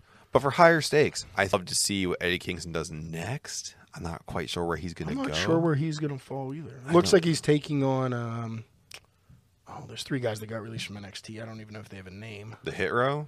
No. R.I.P. Rounds ago, Oh, sorry. that tag team that was in 2.0. NXT for yeah yeah yeah 2.0, Uh, yeah. th- them and uh, Da- Daniel. Daniel Garcia. Daniel it looks like he's going against Garcia. I think uh, on Rampage this week. Oh, that'd be cool. Yeah, I could. I could get down with that. Kingston just like But yeah, he'll he'll Yeah. have to go. He'll get into it. I mean, he got put in the feud with Punk a week before the pay per view. and it was hot. Yeah, they had three shows to build it. yeah, and they and did it was it. hot. It was electric. Yeah, It's the thing I wanted to see the most on this card, and it didn't disappoint. I agree. It was this match, the Minneapolis street fight that And another person I want to vent on. Here's the thing with this Minneapolis Street Fight, Inner Circle, and then American Top Team with um, Men of the Year. Do not, do not get people who are not professional wrestlers to come in and sell strikes. And be ninth on the card of ten matches. I mean, technically it is the Pittsburgh spot, but they also went twenty fucking minutes. You need this match to be. I had to pee twice during this. I fell asleep. I fell asleep. I fell asleep, and it's a shame too because but I agree. You don't bring in amateurs at this high level No. to sell strikes or get. I mean, in the build for this, they had uh, Van Zant's boyfriend or husband or whatever. Yeah. Elbow striking Jericho, I think, on the ramp, and was like literally two feet away from his head. It's like drafting him. Yeah. Like like fanning him off. Yeah. Yeah. Wasn't even close. And he was right on, like, right in the camera. Mm-hmm. Like, it was awful. I tell you who did a good job though. Junior Dos Santos. I mean, because he has history. He's been training. I think he looked good. he didn't Um, look terrible. No, and Except I, he was real late on that line salt interference. Yep. Super late. And Andrei Arlovski, I just like him. I like him. I like an- him too. yeah. I liked him as an MMA fighter. Dan Lambert had no business getting into that Mega Man blue jumpsuit and being out there at all. It- he sucked out loud. Yeah, he did. Ethan Page looked great. Yeah. Uh, Scorpio. I mean, him and Scorpio Sky, I think, both did well. I I have some qualms with Scorpio Sky. But it's funny, Matt. All the people you mentioned on that team isn't the guy I have a problem with. who do you have a problem with? I have a problem with Chris Jericho because if he Tell me about it. Because if he would have retired when we all thought he was going to retire, before his guitar player came out and did the squibbly bibbly version Oh. of his entrance music, this match wouldn't have had to happen. That's true. You would have had uh, Santana and Ortiz going against the Young Bucks, which would have been a better match for them to be Yeah. in, and Sammy Guevara against a different challenger. You know, like Yeah. those guys all got sucked into this shitty, shitty match because Jericho wanted to do something with Dan Lambert. I imagine. Yeah. I, do- I- This reeks, doesn't make sense. You know what it is to me? It reeks of early to mid 2000s WWE booking. Like, oh shit, our ticket sales suck or the pay per view buys suck. Let's inject some star power, some celebrity power. You didn't need it. Nobody, need nobody this. that watches AEW is into those MMA fighters. Not at all. One, they're done. Like Yeah. they're they're not active anymore. No. which is why they could do this. I mean, it just makes no, no sense, and it didn't help anybody. It hurt everybody involved. Mm-hmm. It didn't help Ethan Page and Scorpio Sky, who should be getting shot up the card. Didn't help Santana and Ortiz. Didn't help Guevara. And I don't care about Jericho or Hager. I don't. They they both. Mm-hmm. Jericho was one of the best wrestlers ever. He's no longer Yeah. got it, and Hager never was. Yeah. Uh, he went over a little bit prior to AEW, but like, he, like the way they're using him, I think you're seeing the limitation of his character. Yeah, that was a Vince McMahon push. Is why Yeah. why he was so over in WWE. Big guy, yeah, big blonde guy. hair. Yeah. But like, yeah, big list. Yeah, you're seeing the limitations of his character, especially with the speech impediment. But at this point, this this feud needs to be done. His his the uh, in that same promo where the Phantom elbows came in, he cut a promo and he said a line to Dos Santos was like on the same level as "Sticks and stones can break my bones, but you'll never hurt me, man." and I'm like, "That's your line. You had all week to think of this, and Yeah, that's the This is line." what you come up with. And that's why Tony Khan's like, "Hey man, I'm bringing like reeling the reins back in a little bit." On give me a video. toaster strudel. it was like, I like it with the fluff thing. This is done, and the only thing that happened after this to save one of them is when Sammy Guevara came out because a guy I predicted so long ago to come to AEW, if you remember, quite a few episodes ago of our podcast, whenever we were looking for all of the uh, free agents who they were like, oh, who's AEW going to sign for was Christian Cage. I said Jay Lethal's Oh, did say- contract did ran out. I was like, that'd be awesome to see Jay Lethal in AEW. I think he's a great talent. Comes out, debuts, a 20 year talent coming out saying like I'm I'm all elite now. And Samuel Guevara comes out and cuts a quick promo accepting the TNT title championship match against Jay Lethal, which ended up being a for days banger a or match. four days later, and yeah, it was a great match. banger of a fucking match. And Guevara went from this hardcore match to that. Yup. And, and I think that match went almost a half an hour. Yeah, and he delivered, and so Jay Lethal. Jay Yeah. Lethal, Jay Lethal was skilled, and I, I know there's heat on Jay still from some stuff that happened on the Speak Mm-hmm. Out. Um, so of course, take what I say with a grain of salt. But I love Jay Lethal. I loved him in Impact. I really love, or it was TNA, uh, and Right. uh, Ring of Honor. he was fantastic. So it's good to see him still get chances here. Whatever's There were, happening. but there were rumors this week, Matt, and I know we're getting to our main event here. Yeah. But there were rumors this week for Dynamite and it didn't come true. I know. that the Briscoes were in town and I they didn't show up. They were behind. They were back there watching. Yeah, So they're watching. hopefully they were having a little bit of a meeting I think they are. because I would love to see them versus like Santana and Ortiz or the Bucks. Oh man, them and the Bucks would be sick too. Yes. So we- we move on to the I match that made Adam hard for weeks on end. Hangman Adam Page taking on Kenny the Cleaner Omega with Don Callis for the AEW World Championship. See that entrance? That hangman entrance? So Woo! good. Gave me the chills good. right off the bat. It was sick, man. I tell you what, it, it's all about showmanship. And whenever you look at this thing and you see the character build, the long storytelling, the the the stress and the the prestige and the anticipation, AEW killed this. Leading up to this match, I have never been so hungry for a championship match Right. since I was a kid. Right. And they, they So good. And this is what can happen when the wrestling company gives the audience what they want. WWE. When you don't swerve your audience Yes. every pay per view, you can. Yeah, it was it was incredible. Uh, I got to watch this with a not he was a Kenny Omega fan, but he was more of a not Adam Page fan down here. So it was really fun for me to watch Oh. Yeah, this. yeah. Like I was really into it. Um, so much so that I got so busy talking shit, I had to go back and watch this match because I Yes. missed parts of it. Yes, this match had everything you wanted in it, and I was afraid. I was afraid there'd be a lot of outside interference, especially from Don Callis, because you know he when he interferes, I actually get mad because he does it in very smarmy ways, and he was Right. wearing those shitty shoes, man. I was hoping he'd get jacked up. His, his purple. What is that called when you jewel or something? Oh, oh bejeweled- bedazzle, bedazzle. bedazzled. yeah. he sat back there with that hot glue gun for hours. this match was great. Uh, Kenny Omega is he can tech wrestle, he can strike, he can do whatever you need him to do, and, and of course Adam Page can counter. He does a great job of allowing Kenny Omega to get over. Kenny Omega was hitting offense like crazy, and they did a really cool thing that I really really enjoyed. Adam Page hits the one winged angel hmm. on Kenny Omega, and Omega kicks out. out. And then JR, of course, is like, and that's because, you know, Kenny Omega is the only one that can hit it the right way. No one kicks out of the one winged angel except for Kenny Omega. So you still protect the one winged angel because my idea was Adam Page is going to be the first one to kick out. A lot of people it. thought that was going to Yeah. happen. Oh, And they just didn't. They didn't even need to go to that yet. but it was great. The part, and I remember my I my whole body tensed up when the young bucks started coming down the ramp. I had my biggest laugh of the night at that point because Yeah. Tony Schiavone goes, "And here comes the dipshits." and, and he was right because they're coming down the the ramp, and I'm just like, I'm like, oh my god, man! If if they swerve me and Page loses because of some like interference, I might not be able to watch this for a while. And then to see that that really, I was good- waiting for the Dark Order to come out. I was Yeah, too, yeah.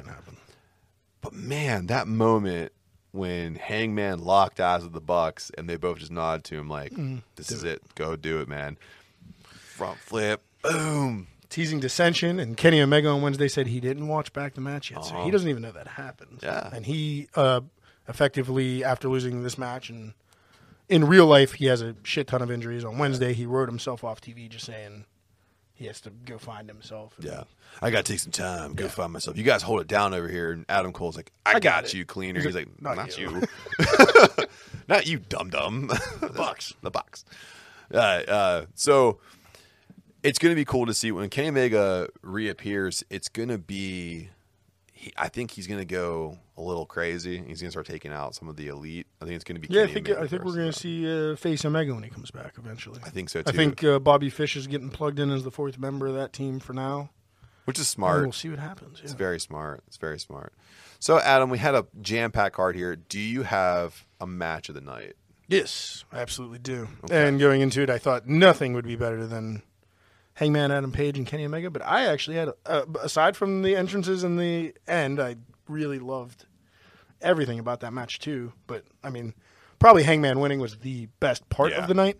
But the best match of the night was CM Punk and Eddie Kingston, in my opinion. Yeah, I mean, I I could not turn away from watching that. No. match. from from the opening spinning back fist. that match was incredible, and and that's and that was on my list too. But for me, my match of the night has to go to uh, Dr. Britt Baker and Tay Conti. I, if you said Jurassic Express, I was going to come over this. No, no, no, no. Th- that match was more serviceable to me than it was to you. But I, I think that the showing by Tay Conti and the ability for um, Dr. Britt Baker to do what she did in terms of like selling all the offense and you know, not allowing her side cards to really in- interfere too much, but just enough to make it um, a dirty win. I really enjoyed that. So, uh, do you have a wrestler of the night? Oh yeah, far and away Cody Rhodes. No, I'm just kidding. Um, Got to give it up to the champion. I'll say Hangman Adam Page is my wrestler of the night. I, c- I could go with that too. I- Right behind him is MJF. and that's my wrestler of the night. I'm going MJF. Just the way that he handled. Um, Also, that match is right behind best match of the night too. That that opening Darby MJF match was incredible. fantastic. I only gave it to the women because I believe that that that match required a couple more moving parts. Yes, and it exceeded. Like I had high expectations for MJF Darby. Yeah, The women's match, I had decently high expectations, but it blew him out of the water. excelled. Yeah. So, do you have a uh, piss break match of the night? Oh, it's hard to pick, um, but I'd say the inner circle versus uh, what is it? Top team. MMA. Yeah.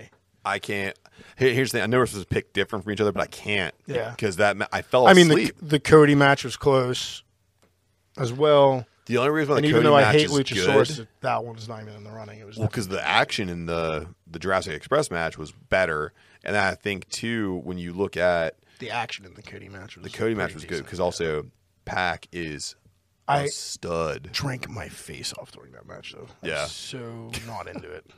Well, speaking of beer, then, do you have a beer getter wrestler of the night? Now, this is not least valuable because wrestling's really hard. But is there one person you felt that could have put in like a better effort in their match? Oh well, I was gonna say Luchasaurus, but no, he he can't get any better. He just sucks.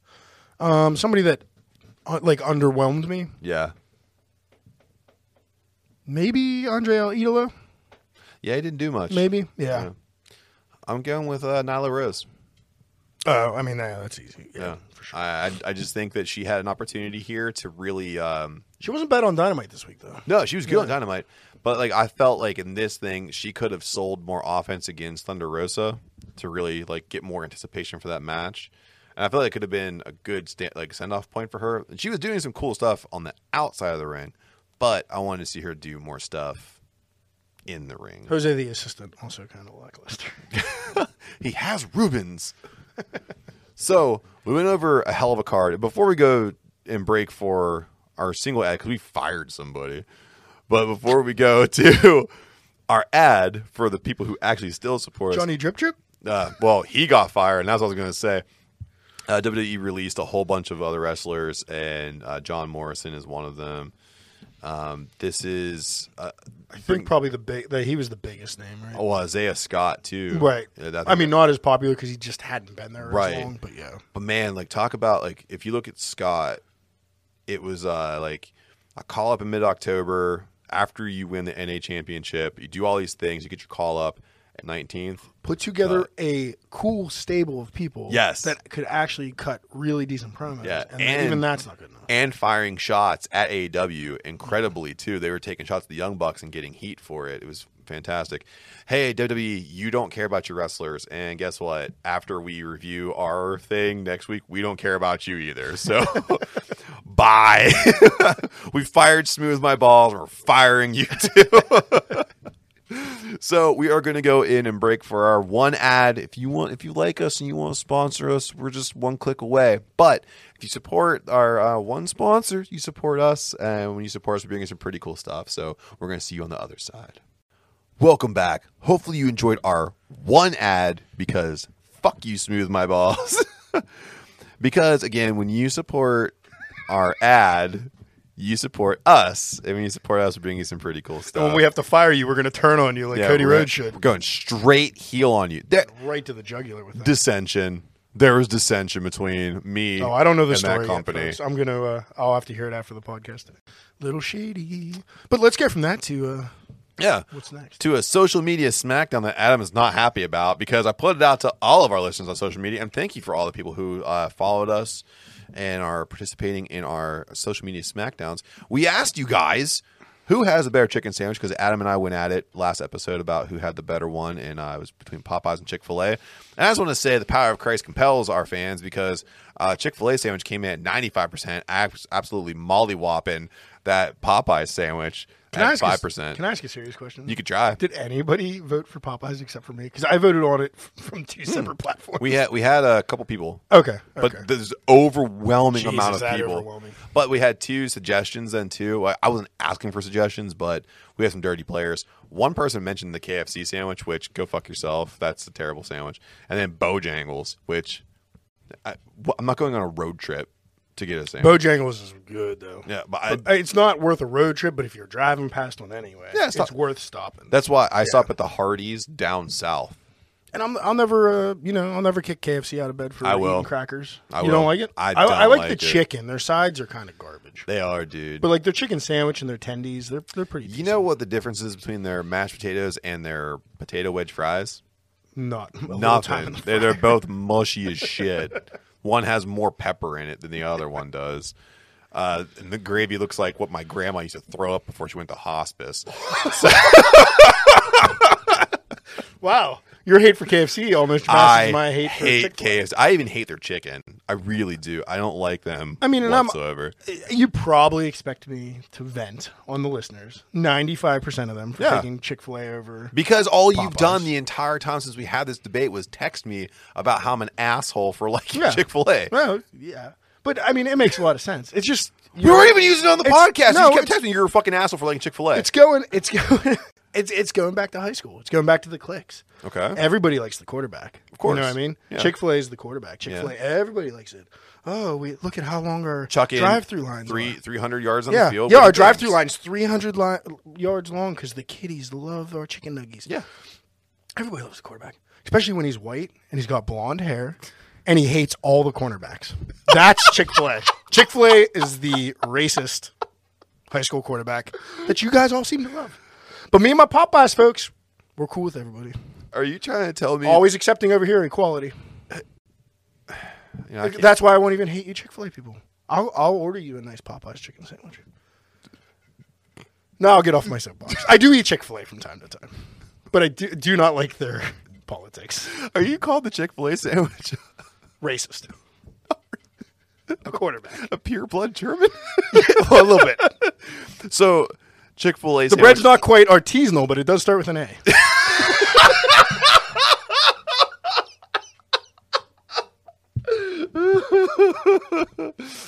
Oh my god. S- yeah. Uh, I heard Chick Fil A moved to Argentina in the seventies.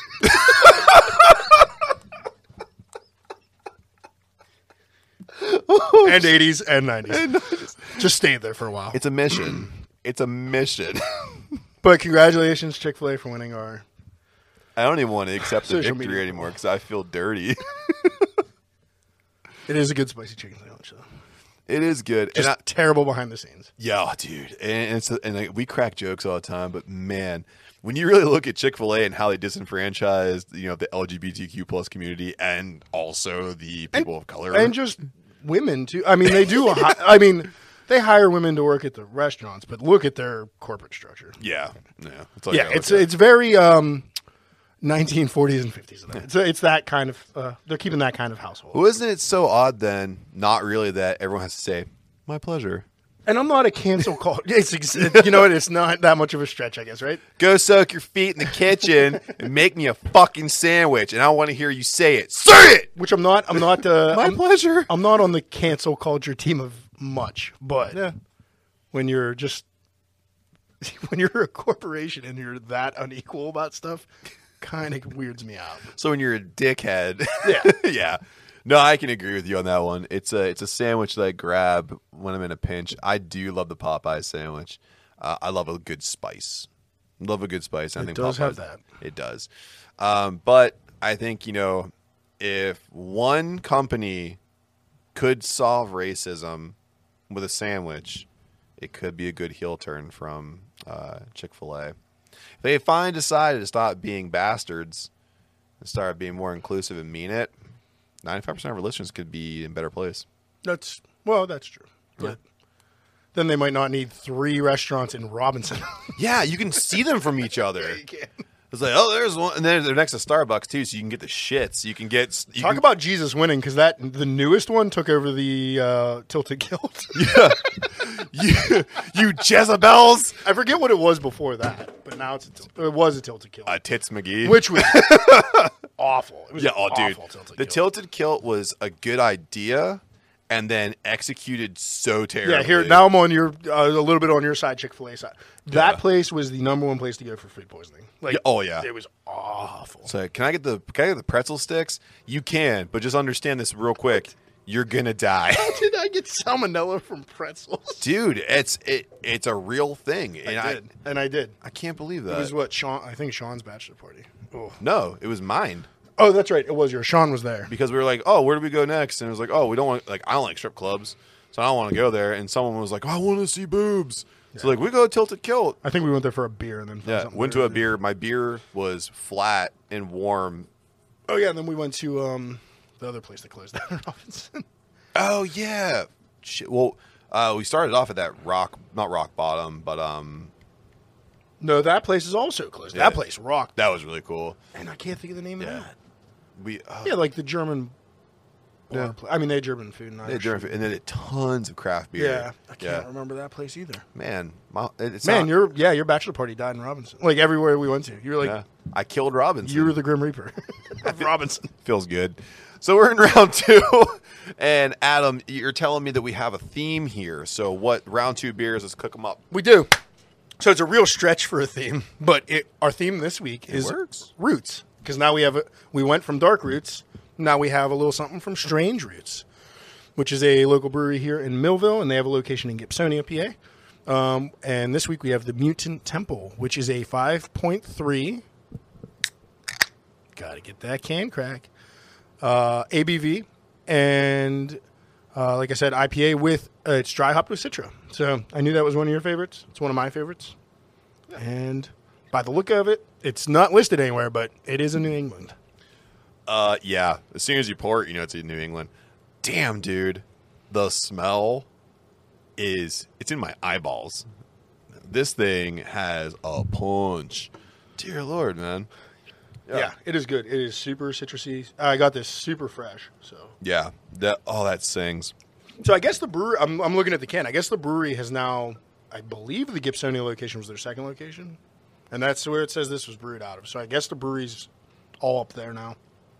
That's pretty cool. Their original location was Millvale, and the Mill. I, I can't speak much else for the Gibsonia location. I'm pretty sure they have food, but the Millvale location has now paired with Pittsburgh Sandwich Society, the food truck, oh, and they Oh, do all yeah. they do all the food for that location, so you can't go wrong. They do a, a killer. Um, it's not a double melt. It's almost like a loose meat sandwich, but with a ton of cheese. Oh, it's a chopped cheese. That's what it's called. Oh, it's a New York sandwich. It's it was killer good. Oh, it's, it's- I, I got I, someone tried to poison me over at uh, Condado the other day. Oh no. Yeah, no, it was. They were super cool about it. If I could plug Condado for a hot second, so I went over there for a quick lunch, two tacos, super quick, in and out. I'm usually a four taco kind of guy, so I jumped in. I was like, I just want to get this and this, and I they have this Korean barbecue taco, and it has ground meat in it. You know, Papa can't have red meat because it hurts. So the waitress comes over, and I was like, ah, can I have the pulled jackfruit instead? Like just a little bit in there for a protein. Like, yeah, sure. So I'm talking to my my friend I was eating condado with. I mean, I, and I was taking bites out of my second taco. I was like, mm, that tastes like red meat. And I looked down, and it's red meat. And I was like, okay, I ate half of it. This is gonna hurt later, whatever. I put the taco down, and the waitress sees me put it down. There was the only two people in this in the top part of it. She comes over. She's like, "Is everything okay?" I was like, "Yeah, there's just ground meat in there. I just didn't order ground meat." I was like, it, "But it's cool." She apologized profusely, which made me feel weird, and then she went in the back and scolded the guy who made the Well, tacos. she probably thought like i mean and granted it's for like a dietary thing for you but they, she might have thought like you were a vegetarian or something she must have because the yeah cook came and then out that from would the be like back. a bigger deal yeah he was, he was like, "Sorry, man. Some of Yeah. you got some of you vegetarians like." so-" I'm like, and I was like, not to be weird about it, but it's not. I'm vegetarian. It hurts if I eat it. And he goes, "It fucking hurts if you eat it." I was like, "Oh shit, man! I made this way weirder than that." you should have just said you were a vegetarian I should have. It would have been like way stressful. But shout out to Condado. They just like they said, take like your tacos are on us. Sorry about that. If you want to come back later, and we'll make you your taco that we fucked up. And then I was oh very cool they were super chill about it. Um, you know, but Yeah. I, I digress. And just uh, another quick plug for Strange Roots. Um, their IPA. So they were originally dry log when they opened in Millvale, which was all wild ales and sours. Phenomenal.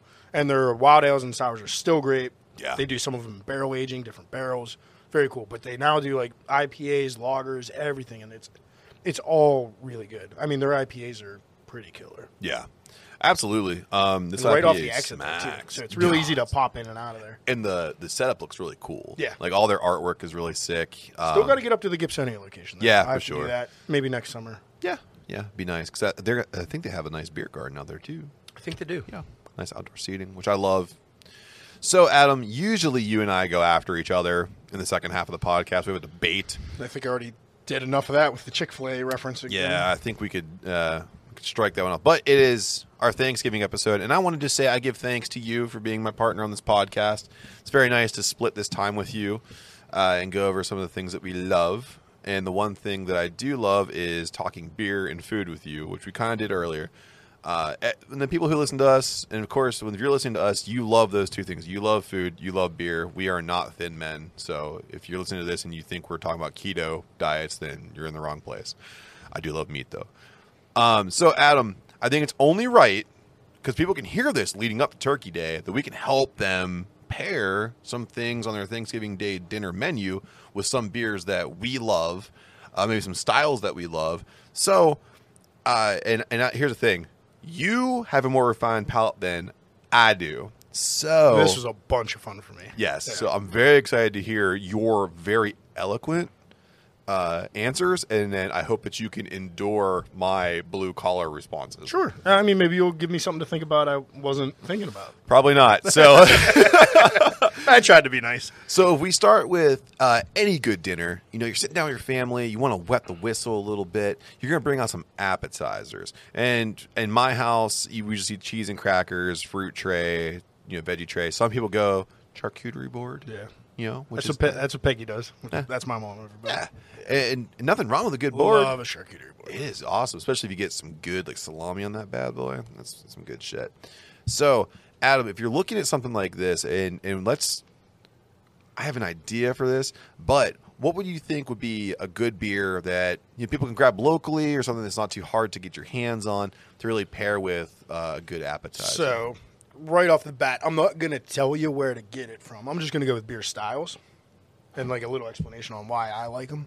Um, but this one's, if you search a little bit, it- and you can find this style in any Giant Eagle that has a big enough beer selection. Uh, a Kolsch goes Yeah. really well with charcuterie. Um, it's it's light and crisp enough that it's not overpowering any of the che- even like more delicate cheeses you're having, but there's enough acid, like enough to get real technical, enough acid to it, enough flavor to it to kind of wipe away any, cut through any of the fats from the cheeses Yeah. and those salamis you're talking about. So, I love a good light beer. Um, there's another light beer that could go here too, but I'm going to save that for my turkey suggestion. Yeah. Um, but I'll go with a Kolsch for this. Yeah, absolutely. I like to go towards uh, a pilsner, but of a specific style. I like an Italian pilsner. Yeah, because they're kind of they're kind of skunky a little bit, Yeah. and they have that seltzery kind of flavor to them as well. And I'm, I'm not a big seltzer guy. Uh, I have them when I need to, but I think a good like people like think of Peroni if they want like a like a pretty common one. You It's can like a hop, hoppy. Uh, yeah. Something that's got a little skunk to it, kind of goes along, like it borders up to wine a little bit. I can tell you a good local place that has that. Yes. Every once in a while, I don't know the last time they've done it. Cinderlands has had uh, an Oh, Italian Pilsner. Yes. Um, but a really, really good one is at Hop Farm. And I know it's not on right now, but it should be back for Christmas time, Yeah. I think. So, yeah, an Italian Pils is definitely worth checking out.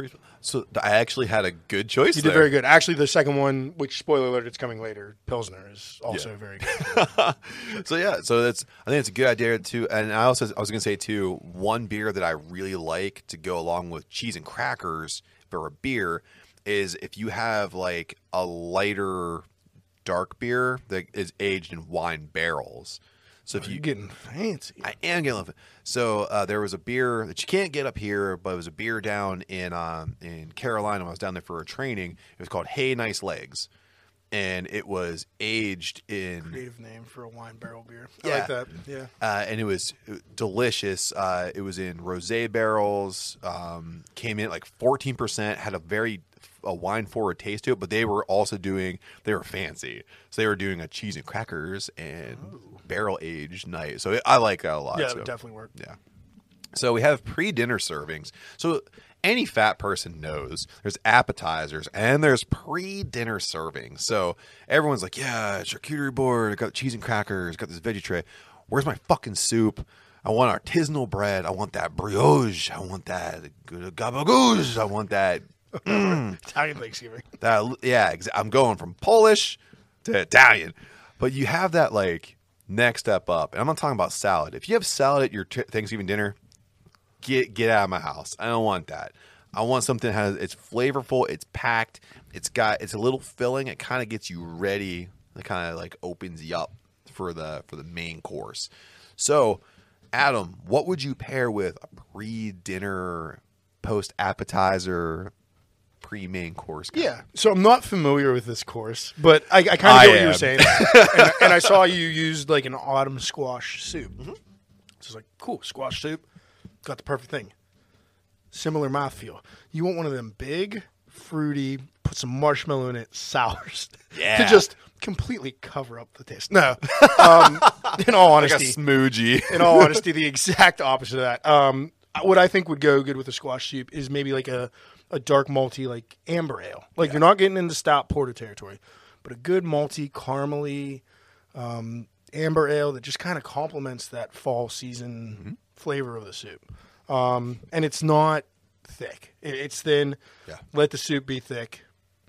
Re kind of recondition your palate, clean it off you know, you get a little bit of that grittiness, a little bit of that thickness from the soup. So, yeah, um, yeah, I think it just complements kind of the earthy roastiness of that soup, and is a good beer to have. Yeah, And I'm thinking on my side, like I'm thinking of that bread, very filling, and especially if you have, if you have a good brioche, you know, like it's very airy and it fills your stomach up. So you don't want something that's super bubbly. So I want something that can kind of be served at a room temperature as a flat. So I do like a like a plain Jane stout to go mm-hmm. along with this. Um, because I feel the I'm a bread guy. Obviously, if you haven't seen me, like you'll figure it out in a hot second. I'm a bread guy. Um, but I think if you have a good like flavorful yeasty bread, and you can you can cut that flavor, kind of reset your palate for the bread with a nice. I, I think that the dark roots here is a great idea. I think that works very well.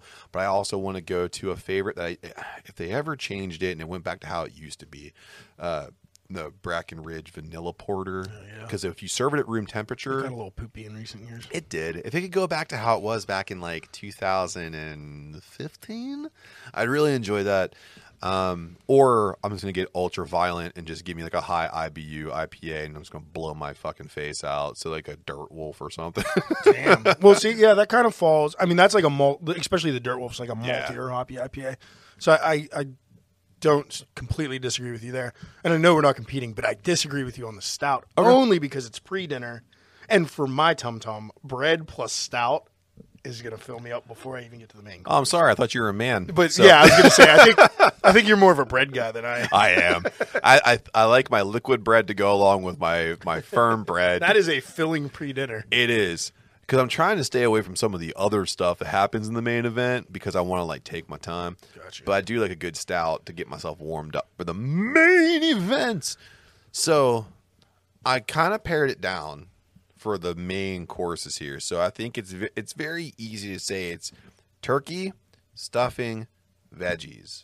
I think that's a good idea because I don't think I mean people have other stuff that go along Right. with it. Cranberry sauce, whatever you're gonna put in there. But I think Cranberry everyone, sauce is tough to pair anything with. yeah, That it gives is. you that bitter mouth.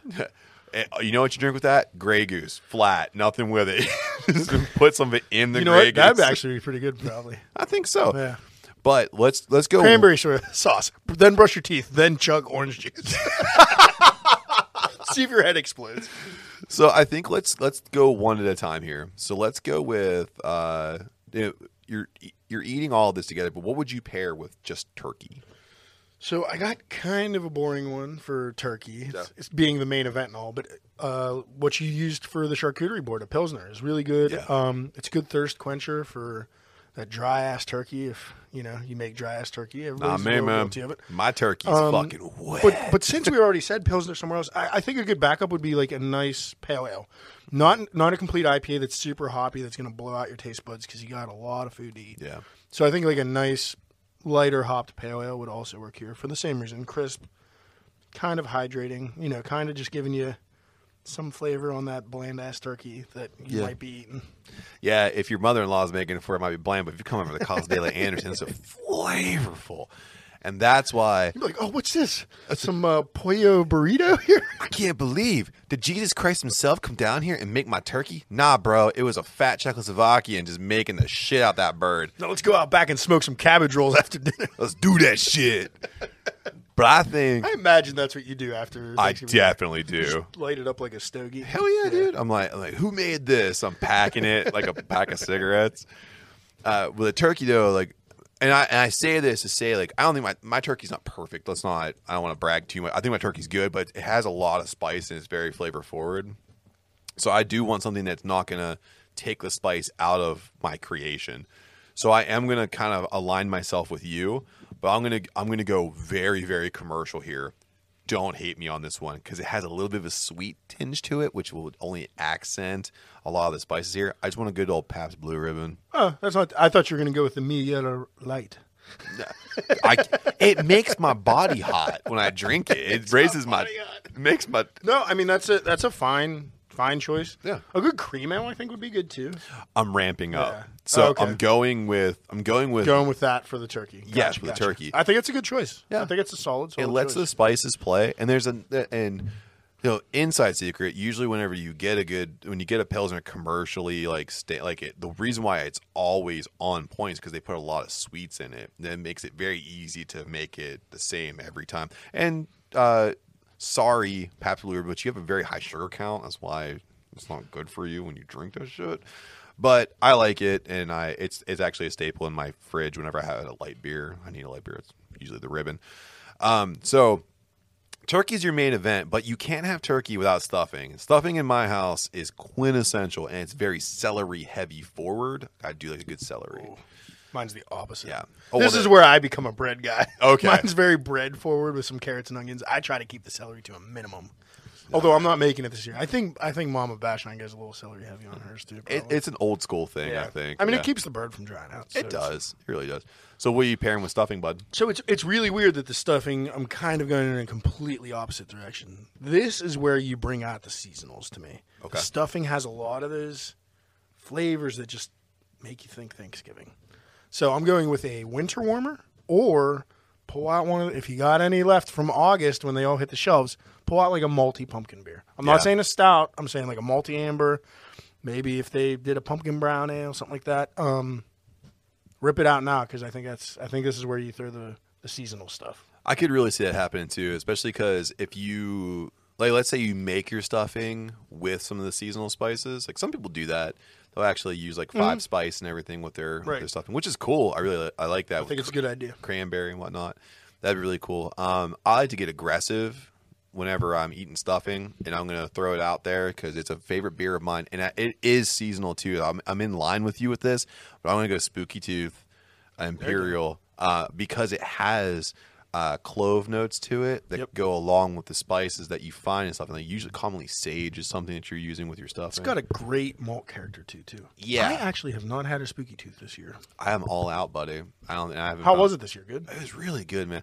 It's it's a beer that I always get worried is not going to taste as good as it did the year before, and it always tastes the Fat head, same. fat heads, if if anything, is consistent. They're very Yeah. consistent. I, I enjoy that because, again, if you haven't heard, it was my wedding beer, and it makes me happy inside. Then I drink it, so I would drink that with stuffing. Good I choice, and that's a mul- that's a multi boy too. Yeah. So that that totally works. Totally enjoy Okay. it.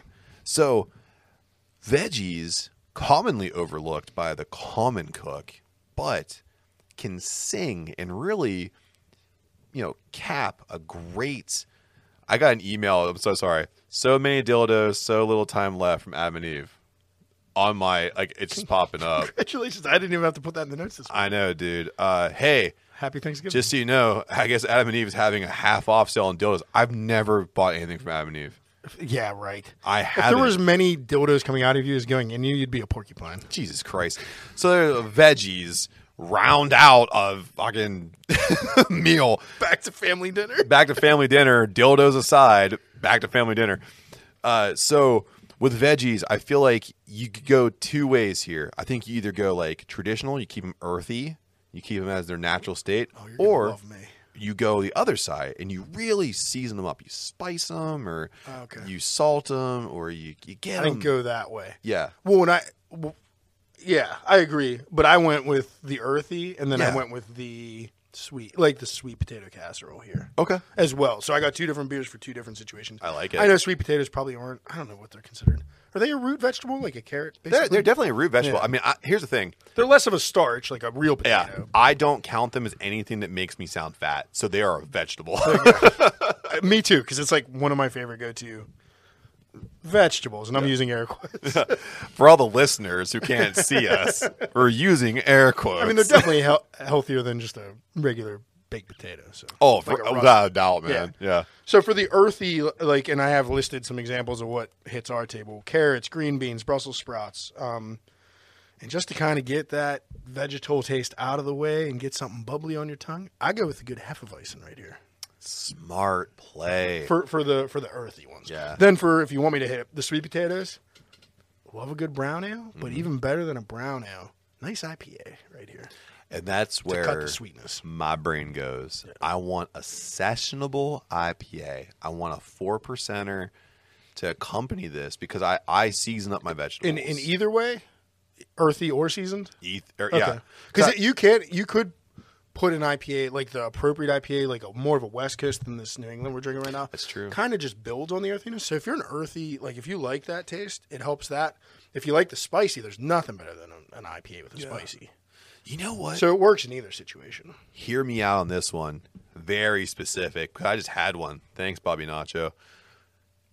Could you imagine like roasted Brussels sprouts or broccoli with a nice chinooki? Yeah. Oh yeah. Wow, that would be. Yeah. Guess what Daddy's having? Hey, Nacho, I'm coming for you, buddy. Uh, Gotta yeah, hit that outpost. I'm gonna have to, man, because now I'm thinking about it and I'm drooling. Uh, yeah, so um, Chinooki, baby. So uh, we move on to the dessert. My main event. Exactly. No, not turkey's my main event. I like meat. My mom goes absolute Caligula crazy when it comes to the desserts. So there's everything from cookies, there's cream pies, there's ice cream, there's all like it's cream based pie. That sounds weird. There's cream based pies. There you go. Thanks, That buddy. makes it sound less weird. Thank you for making eye contact Adam and with Eve, me. Adam and Eve coming back at you with hey, another these email. dildos are fifty percent off. it's a good deal. It's Black Friday now. Fifty percent off and fifty percent bigger. You know you need. Here comes old Thunder. You didn't think you needed him, but he's coming back. Just Zeus's fist. Jesus Christ. Yeah. Could you imagine that thing? The vein in his We're arm. dessert. Ah, sorry. Okay, yeah. So we're on dessert. we'll talk about Zeus's dick later. So I think it's only right. I think everyone kind of sticks around pies for dessert. There are lots of cookies in my house, but I think like it's ubiquitous. We could use pie. Um, and in my house, it usually is like a like a tradition, like an apple pie or a pumpkin pie. You know, very Americana in my house. What about you?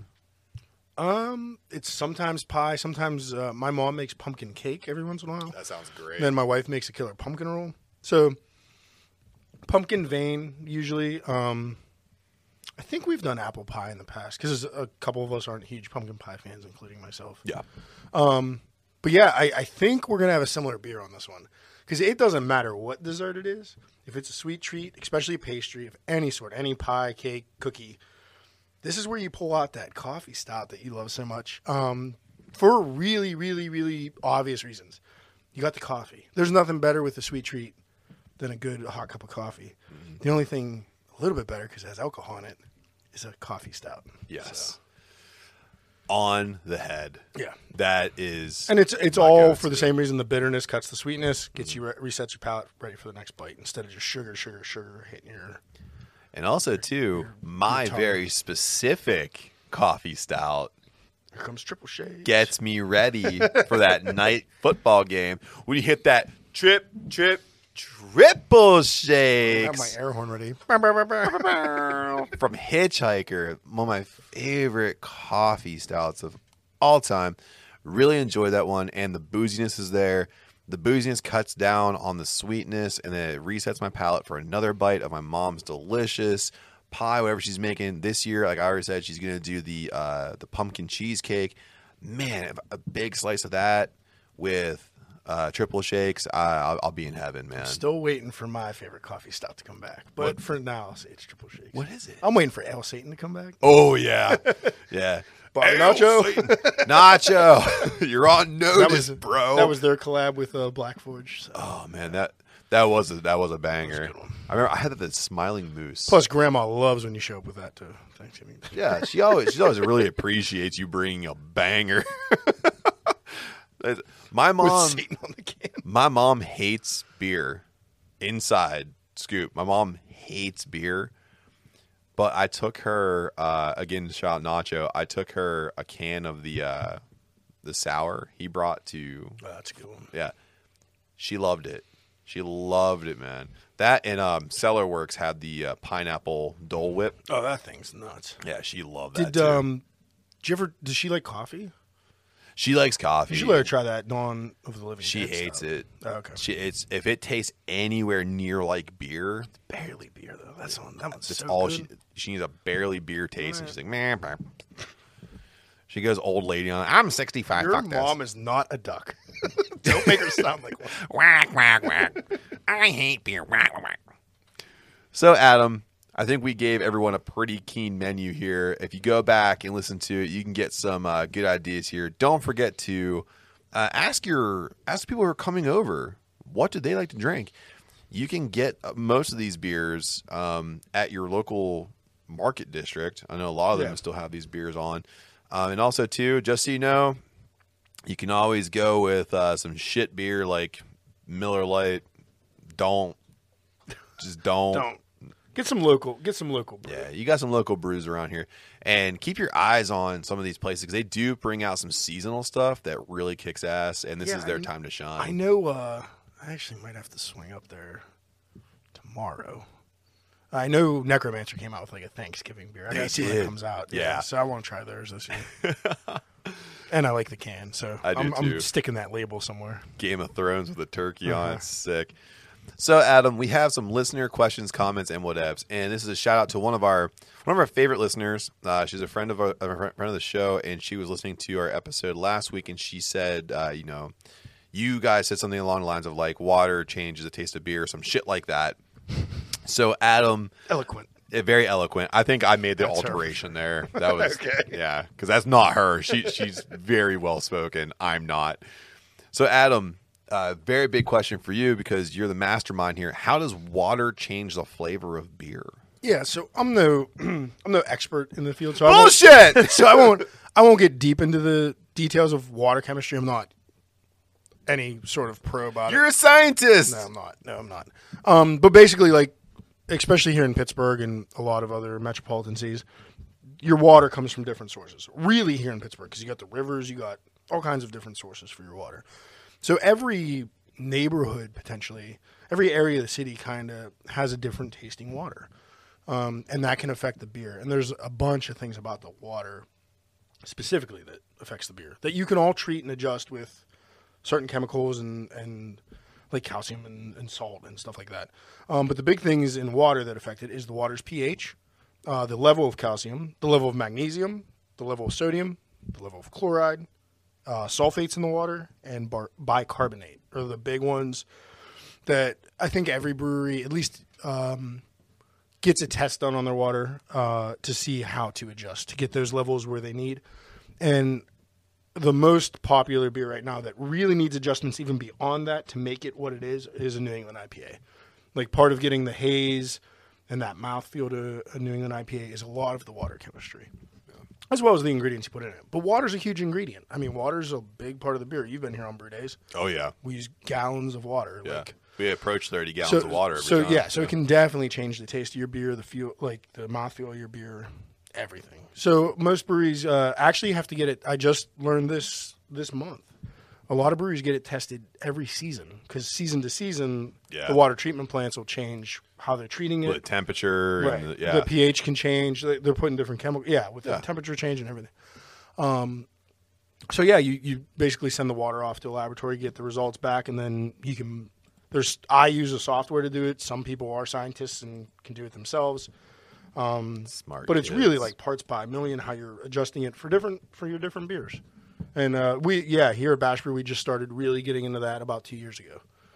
Um, and I still don't get my water tested enough. I gotta get, I gotta get it tested. Um, once winter is into full swing, I'm gonna get it tested. again. Yeah, I think we're gonna have a bitter winter, so I really think Yeah. the is gonna change. And I want to do some hazies this winter, so yeah, I got to for uh, sure. I got to figure out what we're working with here. Hell yeah, man! Thank you. That was actually a very So, and that's yeah, that's answer. high. When you actually like ask a brewer that, my description's high level. Yeah. But the biggest thing I think is pH for most beers, Yeah, would uh, say, es- I'd say, especially yeah. around here. But uh, all of those things are important. So a much easier question, Adam. If you could skip a holiday, what which one would it be? Christmas, Yeah, for me it's Arbor Day. Fuck trees. but, but you work for Arboretum Trail. How could you say that? I work for you. whoa, whoa, backpedaling. What do you mean? The check didn't clear. He paid me. He gave me a check. It looked like fucking monopoly money, and I went to go check. It, I, I couldn't go cash it. And the guy at PNC looks at this thing. He goes, "This isn't even a real." If we're gonna go like obscure holidays, Yeah, Groundhog Day kind of sucks. What the fuck is May Day? Like all the yeah, the day in May, isn't it? Valentine's Day. You know what Valentine's Day sucks? Agreed. Yeah. Yep. Boom. Yeah. Count Fucking that Hallmark holiday. High five Everybody that puts shit. too much fucking shit. Good in. lord. So, Worse uh, than Christmas. Gotta I give a found- girlfriend something really fucking cool. She'll love you. She already loves you. She doesn't need something on Valentine's Day. Uh, And if unless she- you don't get her anything. yeah, then you find out the hard way. Also, too, if she holds you accountable for Valentine's Day, or your boyfriend holds you accountable for Valentine's Day, get a new partner. Especially if it's your boyfriend. I don't even remember when it's on the calendar, so don't worry about me. Yeah. Although I do get some nice stuff for Valentine's Day. The only the only reason I- I remember that it's uh, February fourteenth is because Tommy Buns usually comes to Pittsburgh on Valentine's Day. He sure does. He, did- does. he this did come here shows love. Yeah. Uh, so that that weird little Twitter feed I follow Mm-hmm. asked another question of us. He sent me a DM because he heard that we were answering some of his questions, and he asked he asked me, "Are you getting enough sleep at night?" This is an easy answer. Apparently, we sound manic. No. yeah. So uh, never. Never. I've never got like I slept two hours between Tuesday and Wednesday. you look great. Well, I slept in this morning because I was off today. So I actually got a full eight hours last night. They say you never make up your sleep debt though. You don't. Yeah, You don't. you're and you always can't. in- And you can't bank it. It doesn't count. If you sleep twelve hours today, you can't just cut four off tomorrow. I slept for uh, when I was on vacation. I slept from uh, 1 p.m. till 9 a.m. the next day. Sound manic. That's super appropriate. Yeah, That's just because we're excited to do this. absolutely. Yeah, High energy. absolutely. If we weren't high energy, you guys wouldn't like us. And last year, it was a weird question that got posed to us. Uh, how much in is applying to college? I can't believe I remember this. I I know it was four, and I even remember the four I applied. Which ones were they? So I applied to W and J, Boo. Robert Morris, uh, Cal U, and Waynesburg. And I visited two oh I can't remember what the one was called. Bethany. I visited Bethany College. Yeah. And I think I visited Wheeling Jesuit, Mm-hmm. but I didn't even apply to either of those I, vi- I visited because they were both schools. they were both out of state, and I was like, mm, that becomes less affordable. So those instantly got chopped. dude yeah it goes up like 20 grand Yeah. like instantly uh i checked out i checked out wvu because i wanted to go there because I, I like just love the atmosphere of that place um but i realized too that once i had residency there it was, That's a really nice way to just say you love beer. yeah the atmosphere. i wanted to be a hooligan yeah, you love just standing on top of mountains. No, you like beer and burning couches. Yeah, one hundred percent. And then, uh, of course, I applied to Waynesburg, the school I chose. Uh, I applied to Penn State, Main, which is the only school that actually turned me down. Was Penn State, Main. Um, and then I would try to uh, Cal U. I think everyone tried Cal U around here. It was my safety. Yeah, uh, mine too. Yeah, like I mean, I, and I was going for accounting, so like, Yeah. it's not like there's a school that's like No one's killing it. for that, yeah. Well, at the time too, criminal justice was the same way. Like there was no school in our area that was like killing. Criminal. Then Waynesburg ended up becoming a school that was that, killing yeah. CJ and for accounting too. Like Well, they yeah they. What got me to go to Waynesburg was they had a forensic accounting major that Yeah. they were just starting. I think the year before we started there, um, and that's the, uh, that and it was affordable is what got me there because uh, W and J didn't turn me down, but I had to start late, so I would have started in their spring semester instead of the fall, and it was really expensive. So Mm-hmm. yeah, my grades weren't good enough to get any help from them. Uh, Robert Morris was super expensive, and uh, my safety school because again it was accounting, so like I, I just would rather do the forensic accounting thing. yeah, And um, at that time, Cal U was, and probably still is, known for more like a school for education, like uh, like going into teaching, Teaching, yeah. education. Sec- Um, secondary that education wasn't for my thing. sure. Yeah, man. yeah. yeah. Uh, and I would say too, like if you're applying for a bunch of schools, uh, check in with your um, what do they call them? Guidance counselor. Oh, for sure. They, they always Hopefully have. you have a good one. Yeah. Yeah, I actually, you know, first being in a small high school, I had a really good one. He had all these waiver forms to get all the registration fees or the uh, the application fees waived. It was great. Like I applied, I think I applied to four or five schools, and I didn't pay a single dollar. Ours was great, and I want to say we also had like. It wasn't his assistant, but it was like his contemporary that was like specifically in our school Yeah. for like career goals and college, you know, workshopping and stuff. Like just there to help seniors get into college. Yeah. Well, and jun- you know, juniors into seniors getting into college. We always like didn't have any faith in ours because he was like super sports focused. And if you do, uh, we always thought like if you weren't playing sports, he wasn't gonna give a shit about you. And then when I came in, he's he's like you. I mean, it's He thought you were a lineman. He did. For, oh yeah, he used to follow me around the weight room, and I was like lifting, and he'd be like, "He's like, oh, do you want to play football?" I was like, I'm playing soccer. Uh, and but I like he typecasted me, but it was smart because like he, I think at some point someone has to call you what you are, and he just looked at me. He's he's like, "You're one of those smart nerdy dudes. Like you need to go somewhere that can like foster those ideas and what you do." He's like, "Have you ever thought about?" computers, computer forensic, computer programming. Like he's like all these different schools have these great computer forensic programs and everything. And then he's and he knew that Waynesburg was going to have the computer forensics program before I did.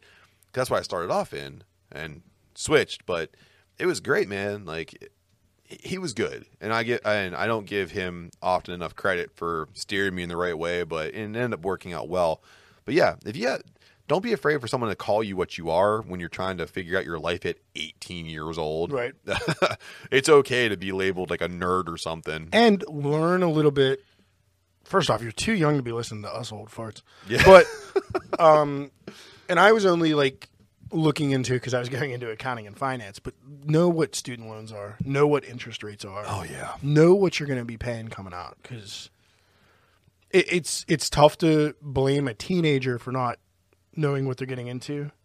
Um, but you, I mean, they do put it up front, like what you're Yeah. getting into. It's, It's tough ju- to blame them, but it's easy to Yeah. take their fucking money. Yeah, oh yeah. oh, yeah. but yeah, I mean, just be smart about that overall. Like, go to the school you want if it has the program you want, Mm-hmm. but like also that bottom line is going to be there when you get out in four, five years. I mean, is it Six, safe? It's six years if you like to burn couches. Yeah. Is it safe to say though that like I think I chose Cal U because it was affordable as a safety school. Did you do the same thing? Yeah, I mean, it, yeah, I knew it was affordable. I mean, Waynesburg Yeah. was also affordable for me too. So, but I, yeah, Waynesburg was my like top, top. But yeah, I mean, Cal U is probably the most affordable. Yeah, for sure. It, around in the area I was looking. it was half the price of what I paid to go to Waynesburg. Easily. I think it was. Yeah. It was. It was way cheaper back then. Yeah. now like it's it's whatever so uh moving on from that onto what we do with our education now adam what's on tap and where can you find us I don't get paid for it. just like they told us it would happen yeah. So uh, right now on tap we have the Shat Faced Pumpkin Roll Stout coming in at eight point one percent. We have the Dark Roots Oatmeal Stout that we tried in segment one coming in at six percent, and we have the Nightmare Dressed Like a Daydream Lemon Bar Ale at six point one percent. Um, all those will be on leading up to Thanksgiving. I can't promise it'll be here after that. Um, but yeah, we got more stuff coming. We're brewing up Uh, this you can't find us anywhere. No festivals yet. But what's coming up is we are brewing uh, the Every Time I Chai Chai Tea Stout this My weekend. favorite. And we're brewing up a new one, a gingerbread stout. Just in time for that little holiday that I don't like. Um, and Which then af- one's that?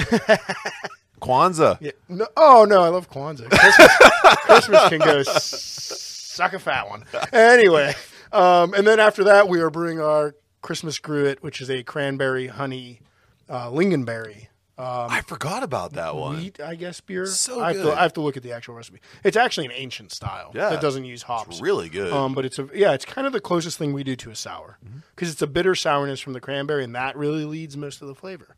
So get ready for that coming into Christmas, and then I have a spruce tip IPA on the list too, but it's getting pushed back because I, I I'm getting too close to the holidays to squeeze them all in. Yeah, so that means you got to come drink these things. And if you want to find out what's happening down here in the Jojatorium and in the Brew Lab, all you to do is follow Adam at bash underscore brew on all social media. He's also on Untappd. If you want to find out what's going on with the boys, all you do is search us out at Decay and WTB on all social media. Facebook, Instagram, and Twitter. Don't forget we drop our listener polls on Tuesdays, and new episodes drop Sunday mornings to go right along with that fresh cup of coffee. So, from where we are in Jojatorium to where you are listening to this wonderful Thanksgiving Day episode, first and foremost, happy Thanksgiving. But secondly, and most importantly, cheers. Cheers! Happy Thanksgiving, listeners. Happy Thanksgiving, Matt. Happy Thanksgiving, Adam. Let's do this.